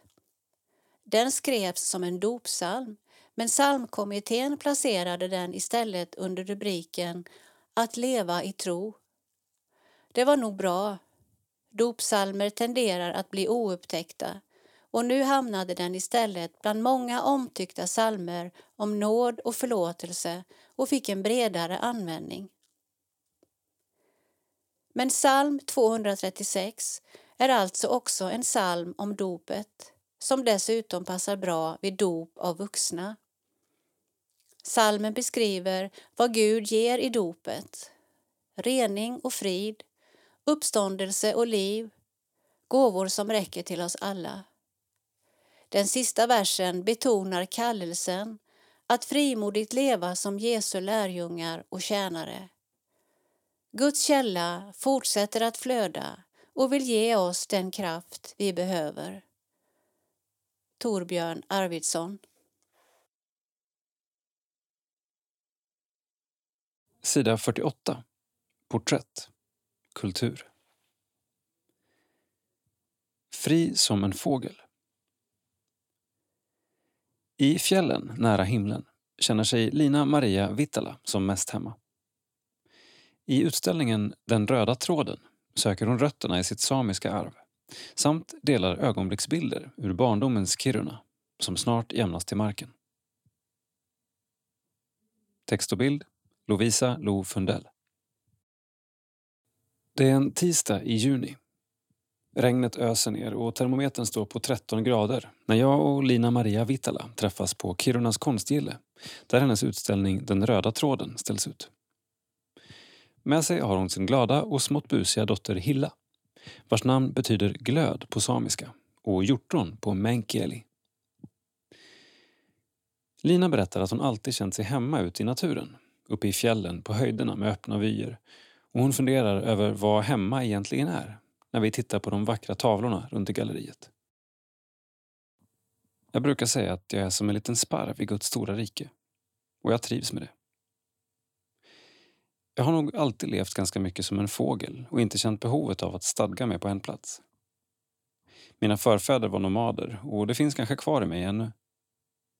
Jag litar på att det finns en anledning bakom det som händer och därför bekymrar jag mig inte så mycket. Innan jag gifte mig med min man Sakari flyttade jag fram och tillbaka mellan tre städer och var verkligen rotlös. Nu har vi nyligen byggt hus och till en början fick jag lite ångest. Ska vi verkligen stanna kvar här hela livet? Kommer detta kännas som hemma? Vi köper fika och Hilla får en bulle när vi sätter oss i det intilliggande kaféet med utsikt över Kiruna. Det vilar ett lite sömnigt tillstånd över den gamla stadskärnan som till hösten kommer att jämnas med marken när det nya city invigs. Orsaken till flytten är att järnmalmsgruvan utökas och därmed riskerar också den gamla stadskärnan att rasa ihop. Hus efter hus töms och även Lina och hennes man bodde under många år i tillfälliga rivningskontrakt och behövde flytta runt. En del av tavlorna i Linas konstutställning har motiv från olika platser i det gamla Kiruna där de bott. Ett sätt att bevara det som en gång varit. Det historiska temat lyfts även fram i motiven med ögonblicksbilder ur barndomen. En av tavlorna är ett porträtt på en samisk kvinna som håller en röd tråd. Tavlan, som även gett inspiration till utställningens namn, är ett typ av självporträtt. Och motivet blev så starkt och personligt för Lina att hon inte vill att det fotas och sprids på sociala medier. Min familj har tappat så mycket av vår historia. Vår släkt har förlorat många släktingar i ung ålder. Min mataraku, nordsamiska för gammelmormor, Inga, dog ung och vi har inga minnen av henne. Det känns viktigt för mig att stärka banden till släkten och jag försöker ta fram det samiska arvet i min konst. Jag vill titta tillbaka i historien och finna min plats i den. När mamma växte upp fick hon inte lära sig nordsamiska för det ansågs vara fult. Jag fick själv höra glåpord när jag växte upp men jag lät det aldrig komma in i mitt hjärta. Jag är same, men det är inte hela min identitet. Jag är även kristen och tycker att det finns en likhet i det med andra minoriteter i samhället. Att lyfta fram släktingar har Lina även gjort genom sina två populära barnböcker Ingas sommar, Inga Geasi på nordsamiska och En vårdag med Inga, Inga Gidabeaivi på nordsamiska med egna illustrationer. Böckerna handlar om ett samiskt vardagsliv och inspirationen är hämtad ur Linas eget liv. Genom böckerna lever gammelmormor Inga vidare. En annan släkting som fått betyda mycket är hennes egen mormor, Mirja, som tog med Lina på oljemålningskurs som barn. På kursen samsades tioåriga Lina med ett gäng pensionärer och intresset för konsten såddes som ett litet frö redan då. När Lina sedan var i 20-årsåldern, singel och hade mycket tid över, började hon umgås än mer med sin mormor, som ofta sa att hon skulle lära Lina allt hon kunde. Hon visade Lina hur man syr koltar, väskor och skor och dog tyvärr innan hon fick se sina barnbarn. Konsten som min mormor lärt mig att älska har alltid funnits i mig, trots att jag inte aktivt närt den. Jag tänkte aldrig att jag skulle bli konstnär, men när jag gick på slöjdlinjen på Samernas utbildningscentrum i Jokkmokk såg bildläraren och min släkting, Inghilda Tapio, en tavla jag målade och sa Lina, du måste söka in till konstskola. Sagt och gjort. Jag gick konstlinjen under två år och började ställa ut parallellt med studierna. Att ha utställning gav mig en sån prestationsångest. Men ju närmare jag kom till datumet när tavlorna skulle vara klara, desto mer kunde jag sänka kraven på mig själv och tavlorna föddes verkligen ur mitt inre. För några år sedan fick jag äran att träffa konstnären Lars Lerin som hade en utställning i Kiruna. Trots att han är ett av de största namnen inom akvarell i Sverige var han också nervös inför att visa upp sina verk. Det gjorde honom väldigt mänsklig.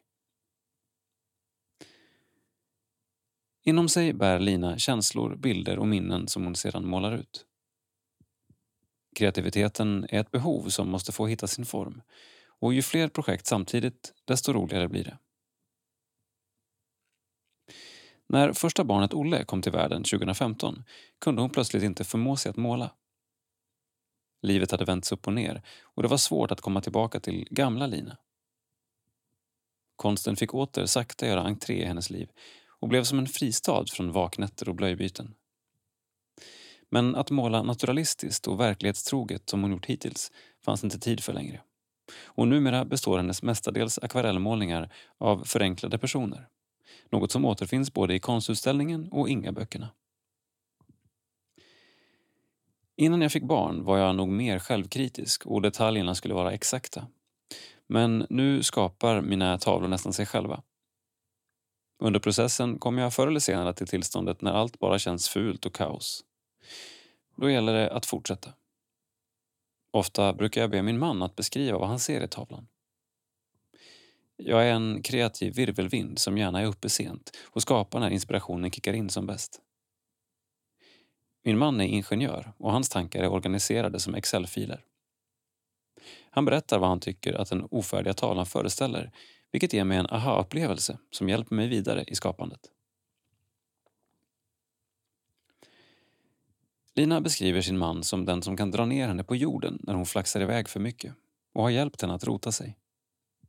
De träffades redan i tonåren genom den lestadianska kyrkan där han och andra ungdomar kom över från den finska gränsen för att delta på olika samlingar som kyrkan anordnade. Det var inte så många som förstod finska och därför hamnade de lite utanför. Lina bestämde sig för att någon måste bryta isen och med tanke på att hon kunde några ord på finska fick det bli hon själv. En flerårig vänskap blev till slut något mer och nu har paret varit gifta i åtta år.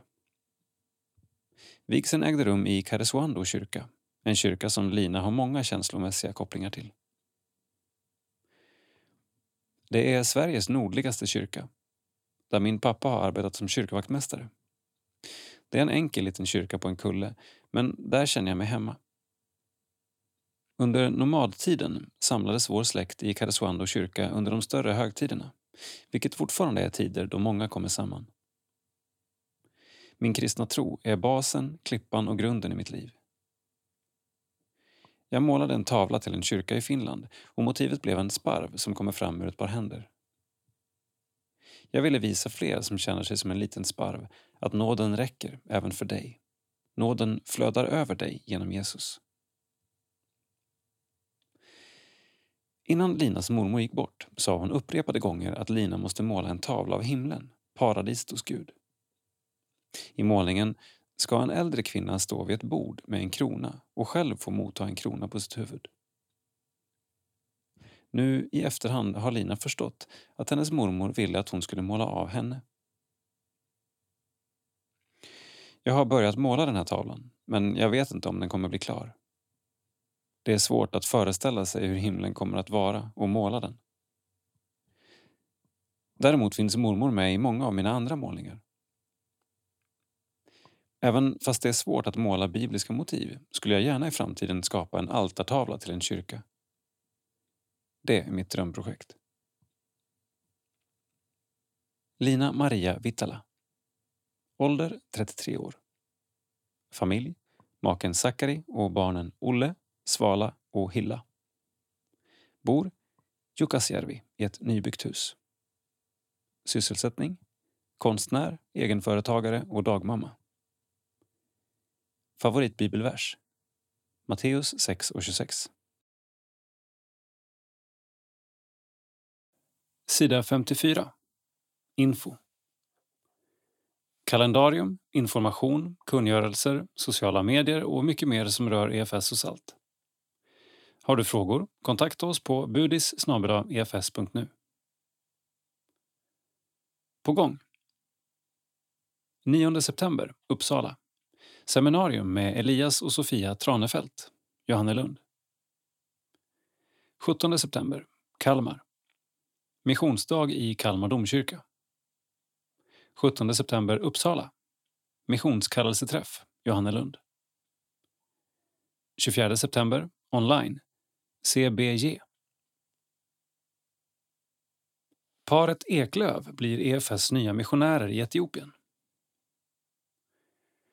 Till hösten väntar nya utmaningar för Frida och Andreas Tornell vilket i sin tur innebär att Niklas och Lina Eklöv tar vid i deras ställe som EFS-missionärer. Lina är läkare och Niklas är statsvetare. Niklas kommer även ha som uppdrag att vara EFS representant i Etiopien medan Lina kommer ägna en halvtidstjänst åt att vara medicinsk rådgivare för EFS samarbetspartner i Somalia, Varsan i Hargeisa. Som sin andra halvtidstjänst kommer hon att utföra ett forskningsprojekt vid Black Lion Hospital i Addis Abeba. Var gärna med och be för både paret Tornell och Eklöv om Guds välsignelse i det nya som väntar. Citat. Det har varit åtta oförglömliga år då vi som familj har fått möta liv och död, delat smärta och glädje. Varje dag har Gud varit trofast och har dessutom låtit sin kyrka växa, trots den förföljelse den möter. Allt är nåd. Slutcitat. Måndagen den 6 juni landade familjen Tornell i Sverige efter åtta år som missionärer i Etiopien. Praktikanter sänds ut. I september har EFS glädjen att sända ut tio praktikanter under fyra månader till våra samarbetsorganisationer i Etiopien, Tanzania, Indien och Irak. I Etiopien görs praktiken hos Hope for Children in Ethiopia där praktikanterna kommer att få arbeta med barn och unga vuxna som lever under svåra förhållanden. I Tanzania sänds praktikanter till två platser. Dels till Dodoma stift som fokuserar på barns rättigheter.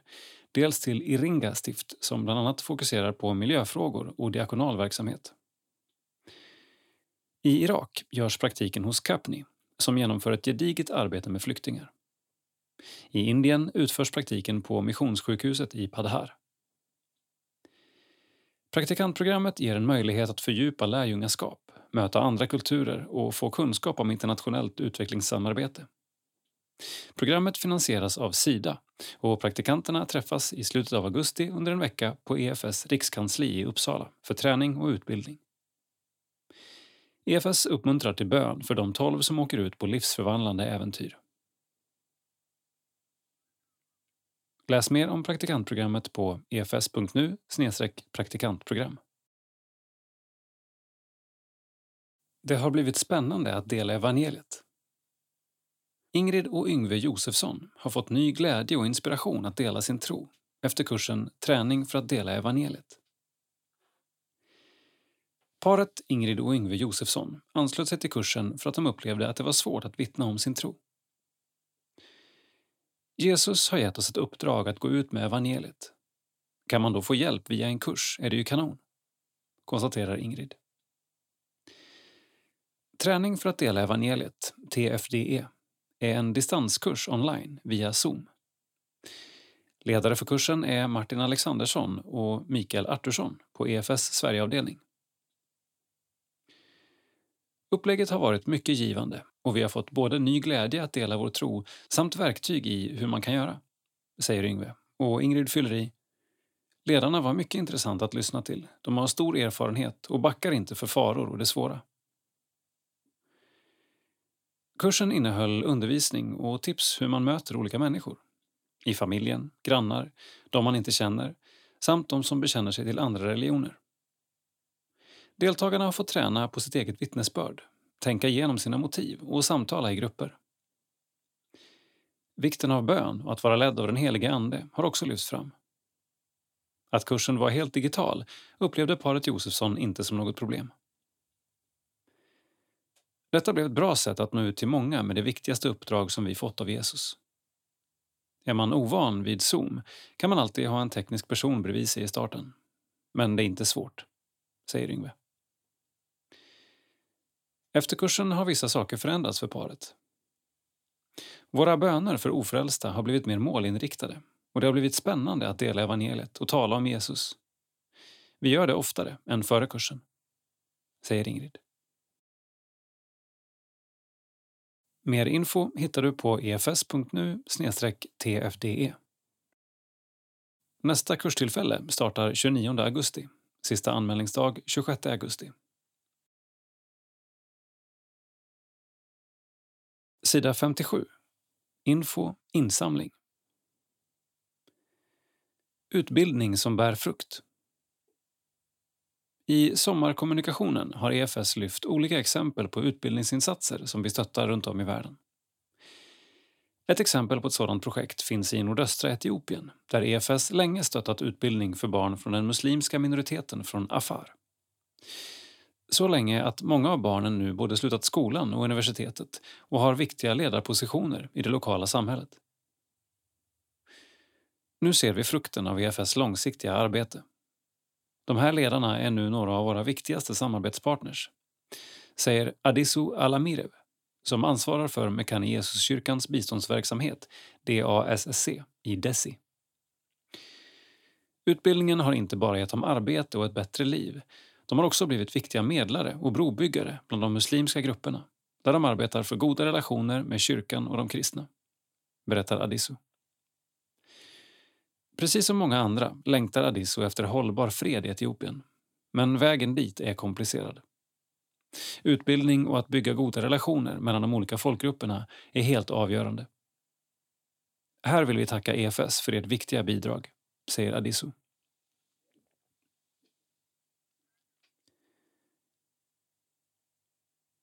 Gåvoresultat juni-juli. EFS. Insamlat 3,8 miljoner kronor. Budget 3,6 miljoner kronor. Det preliminära insamlingsresultatet för juni och juli är drygt 3,8 miljoner kronor, vilket är 160 000 kronor över budget. Hittills i år har EFS samlat in 16,6 miljoner kronor, vilket innebär att årets insamling i skrivande stund totalt är 813 000 kronor över budget. Insamlat 16,6 miljoner kronor. Mål 2022 31,8 miljoner kronor. Salt. Insamlat 336 131 kronor. Mål 2022 1 miljon kronor. Nu i sommar har många läger och aktiviteter äntligen kunnat genomföras efter två år präglade av pandemi och restriktioner. Vi vet hur mycket det betyder för barnen, hur det i många fall får vara helt avgörande både för att finna en relation med Gud och gemenskap med vänner. Tack för alla era gåvor som gör detta möjligt.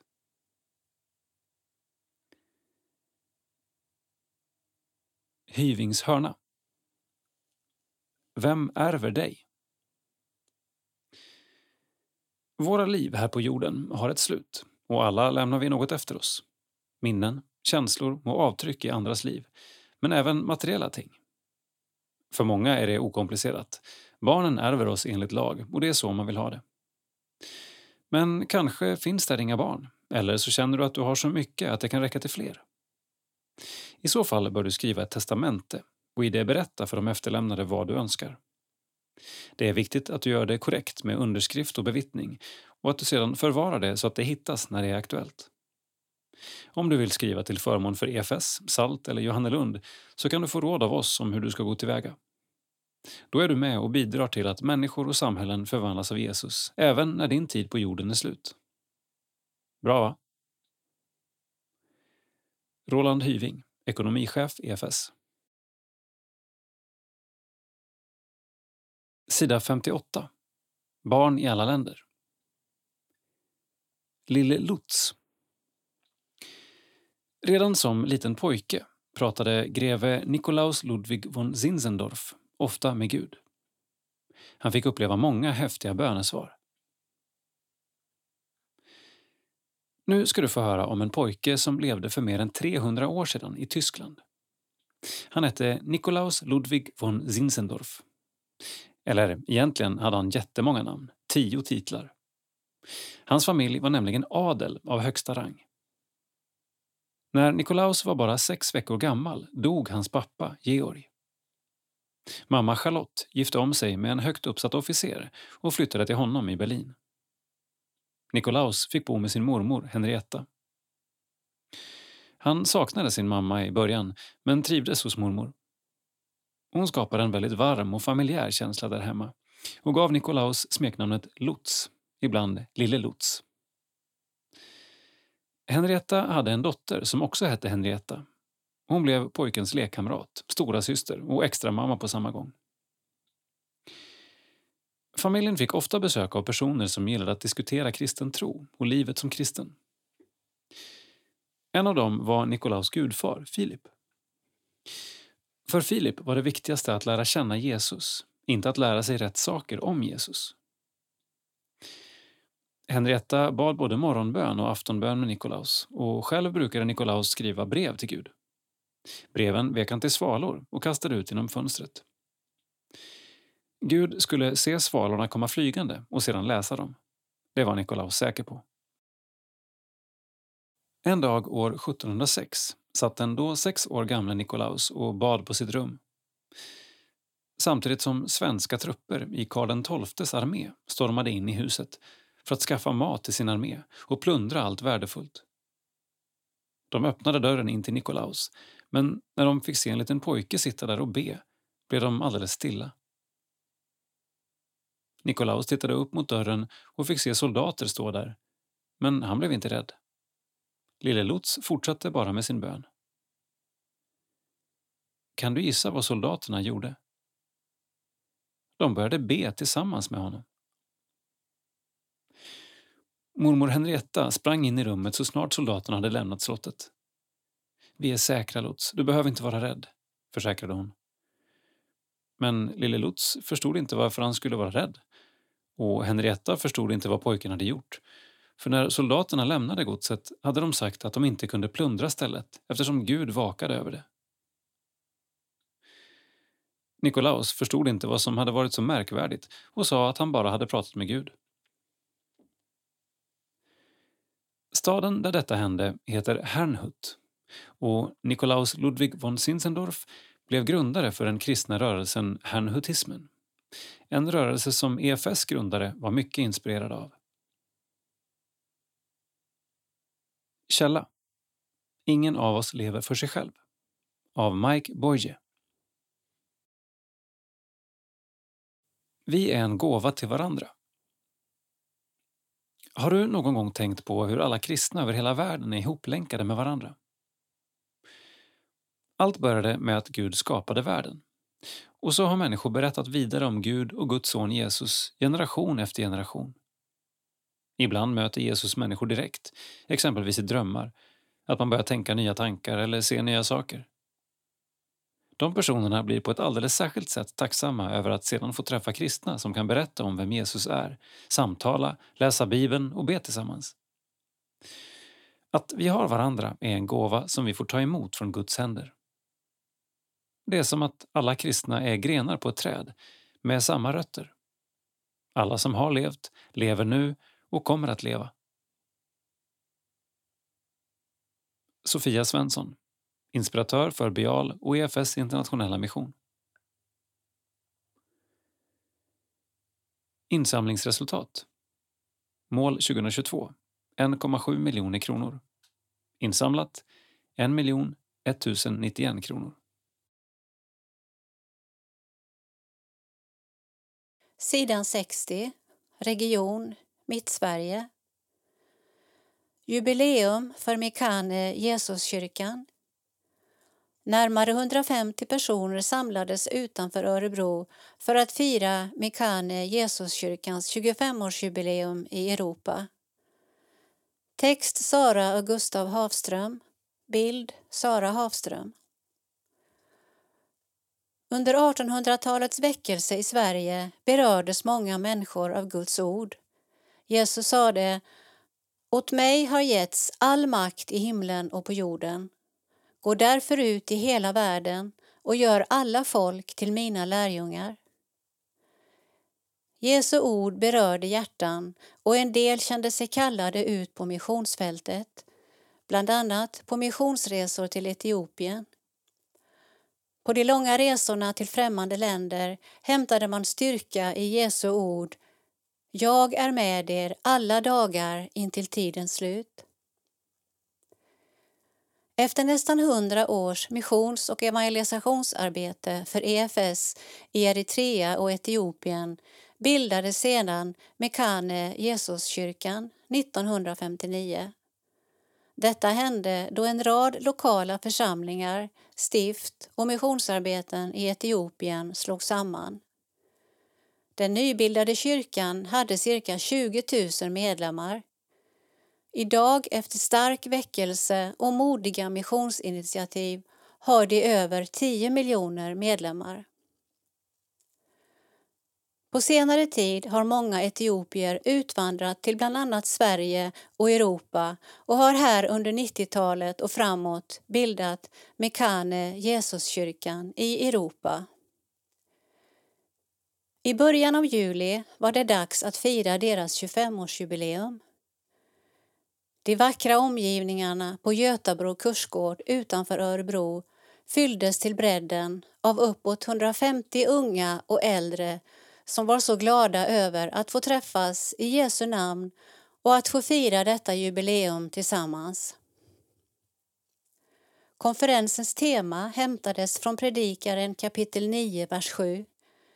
Ät ditt bröd med glädje och drick ditt vin med glatt hjärta. Gud har redan sagt ja till vad du gör. Undervisningen handlade om livet med Jesus och om hur vi i den helige Andes kraft kan leva i tro på honom i den tid som är nu, i familjen, i församlingens gemenskap och på jobbet. Gästerna på konferensen var främst från Sverige och Norge men det fanns även deltagare längre ifrån, som USA. Samlingarna på konferensen livesändes också så deltagare från olika länder och platser kunde följa programmet och vara med i firandet på så sätt.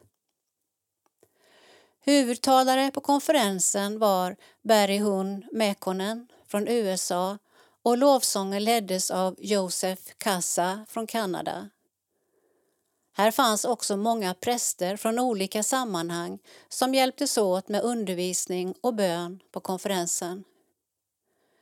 Det var en mycket stor grupp barn och ungdomar som även de fick träffas och be, läsa Bibeln och hitta på roliga aktiviteter tillsammans. I pauserna mellan undervisningspass och bibelstudier samlades olika åldrar för allt från vattenkrig till beachvolleyboll. Vi hade personligen glädjen att få delta i konferensen under ett par dagar tillsammans med vår lilla dotter och blev mycket väl mottagna. Bönestunden klockan 06.30 var mycket välsignad. I lugnet på morgonen talar Gud ofta på ett särskilt sätt. Hela dagarna fylldes av möjligheter att be och lovsjunga Herren. På konferensen samsades huvudundervisningen på amharinja med svenska i olika lokaler så att alla personer i olika åldrar skulle kunna förstå och uttrycka sig. Den största Mekane Jesusförsamlingen i Sverige finns i Skärholmen i Stockholm. Det är en samarbetskyrka mellan Mekane Jesus i Sverige och EFS. Genom ett bidrag detta år från EFS hyrdes två bussar vilket möjliggjorde för många från Stockholm att kunna vara med på konferensen. En av eldsjälarna bakom konferensen är Belai Negeri. Han är ordförande för Mekane Jesus i Europa och även lokalt engagerad i Stockholm och EFS Mittsverige.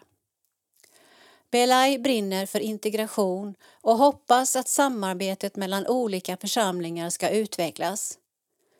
Han skickar med det viktiga bönämnet att vi tillsammans behöver be för och hjälpas åt för att nå den unga generationen som växer upp i Sverige.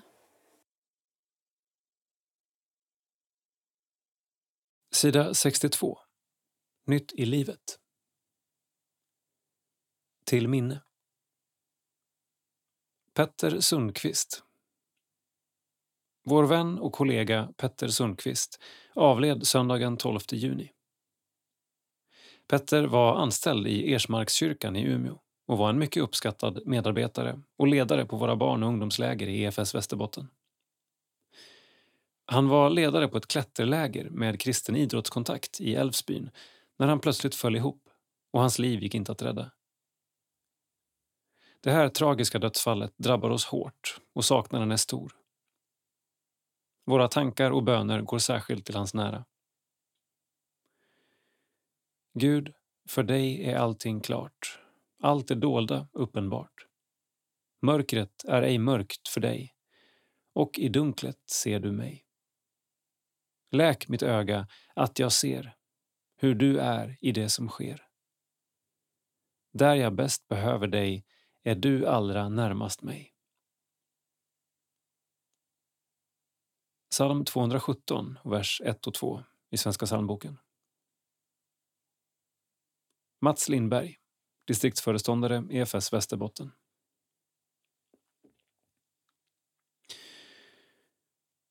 Älskade Petter, som du älskade livet och människor och upplevelser och samtal och att fundera och att få hjälpa till. Du var så bra med människor. Du älskade att få andra människor att skratta och få uppleva livet. Du tog ofta med dig en kompis, en bekant eller din moster för att de skulle få testa på klättring. Något du tyckte var en kalasbra sak i livet. Du kom förbi sent och på kvällen för att lära ut hur man bygger ett klätterankare. Du lånade ut din bil. Du hade alltid tid, eller skapade en lucka för att du ville det. Du prioriterade människor. Vem jag än pratar med kan berätta ett gott minne de har med dig. Ofta med ett litet skratt som följd. Du berörde människor. Jag tror aldrig vi är så bra på att säga vackra saker om varandra förrän det är för sent. Du skulle ha hört alla på begravningen. Eller när vi samlades för att sörja och minnas dig. Vi gillar ju dig. Rätt mycket till och med. Vi var alldeles för dåliga på att berätta det för dig. Vi får öva oss på det med varandra medan vi fortfarande har tid. Du lärde mig och många andra att hitta säkringar i livet. Du visade hur bra det gick att bjuda hem sig själv till vänner och folk som potentiellt sett kunde bli vänner. Du sa ja. Du tyckte om att bjuda hem, in och med folk. Du kommer fortsätta leva med oss i våra minnen, i mitt minne. Du är oerhört saknad. Du lämnar ett tomt hål efter dig som kommer vara din plats för alltid. Och hörde du att de sa discogolf på din begravning? Jag kunde inte hålla mig från skratt.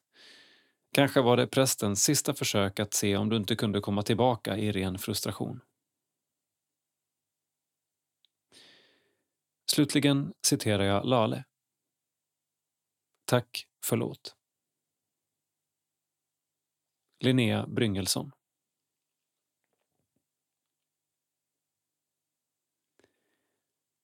Avlidna. Vår kära Annie Hellström. Född 25 november 1930. Avliden 23 mars 2022. Hela vägen går han med mig. Vilken kärlek, hög och rik. Och till sist en evig vila ger han mig i himmelrik. När jag där får fri förklarad inför honom falla ned skall med glädje jag det minnas, hela vägen gick han med. Psalm 252, vers 3 i Svenska psalmboken. Gunhild och Harry. Syskonbarn med familjer. Släkt och vänner. Begravningen har ägt rum i Stora Sköndals kyrka. Tänk gärna på EFS mission, bankgiro 900-9903 www.ignis.se. Vår älskade Nils-Olof Hylander. Född 4 april 1931. Tack för allt. Vi saknar dig. Avliden 28 maj 2022. Kristoffer och Eva. Maj, Ruben, Lydia. Carolina och Niklas, Efraim, Tofte, Moses, Almas. Samuel och Kristina, Josef, Ester. Släkt och vänner. Oändlig nåd mig Herren gav, och än idag mig ger. Psalm 231 i Svenska psalmboken. Begravningen har ägt rum i Runtuna kyrka. Tänk gärna på EFS mission, bankgiro 900-9903 eller swish 900 9903. Se minnessida på arvidssons.se. Vår kära Dagmar Rudqvist, född 4 augusti 1927, har idag stilla insomnat i tron på sin frälsare. Säffle, den 12 juni 2022. Vännerna i EFS. Det enda jag vet, det är att nåden räcker. Att Kristi blod, min synd, min skuld nu täcker. Det enda jag har att lita till en gång, det är Guds nåd. Guds gränslösa nåd. Lydia Littell Begravningsgudstjänsten har ägt rum i By kyrka. Stöd gärna EFS mission. Telefon 018-430 25 00. Safflebegravningsbyrå.se Sidan 64. Salt. Krönika. Ta en hand och ta det lilla steget. Låt oss hjälpa varandra och ge utrymme för lärande, skriver Rebecka Stighem. Va? Ska vi be för varandra nu? Det är ju jättesvårt. Barnen tittade storögt på varandra med en förtjusning i det skräckblandade. Det var en eftermiddag på FS och SALTs årskonferens och barnen skulle få lära sig mer om personlig förbön. Några av de vuxna förebedjarna med det strålande smeknamnet Bönetanterna hade precis gått igenom hur man kan be för någon. Nu skulle barnen i mindre grupper med sina ledare få möjlighet att be för varandra, tyst eller högt. Spännande och jättesvårt. Skulle de våga prova? I en smågrupp började man be för ett av barnen. Ledarna bad något högt. När man kom till nästa barn var det även ett av barnen som bad högt. Rundan fortsatte och till slut hade alla barnen varit med och talat ut en bön. Hur kändes det? undrade ledarna. Jo, efteråt kunde alla barnen konstatera att det hade känts ganska naturligt. Klivet mellan att be för sig själv och att be för någon annan var inte så enormt. Snarare ett litet men konkret steg. När vi lever med Gud växer vi hela tiden. Men som kristna syskon har vi också en stor möjlighet att hjälpa varandra att ta steg. Att hålla varandra i handen och visa hur det kan se ut. Man kan kalla det pedagogik, som bokstavligen betyder att leda ett barn, lärjungaträning eller helt enkelt gemenskap. Poängen är att jag kan lära mig något av dig bara genom att få ett exempel på hur jag kan ta nästa steg. Inte tio steg och inte stora steg. Inte heller kan jag direkt hamna på den punkt där du är. Men vad är mitt nästa pyttesteg? För mig har det många gånger börjat med att spana in andra och notera Jaha, så kan man göra. Jag har blivit inspirerad av människor i församlingen på så många områden. Hur jag kan vittna, ge av mina pengar, be om förlåtelse, vara sann i relationer, läsa Bibeln, lära mig känna igen Andens maningar och mycket mer. På precis alla områden känner jag mig fortfarande som en total nybörjare. Men jag får ta pyttesteg utrymme att testa och plötsligt har jag vuxit en bit. För barnen på konferensen fick ett steg vara att be för varandra. Senare den kvällen var flera av barnen med på kvällsgudstjänst som förebedjare för vuxna. Vilket modigt steg att ta, vilken vacker möjlighet att få.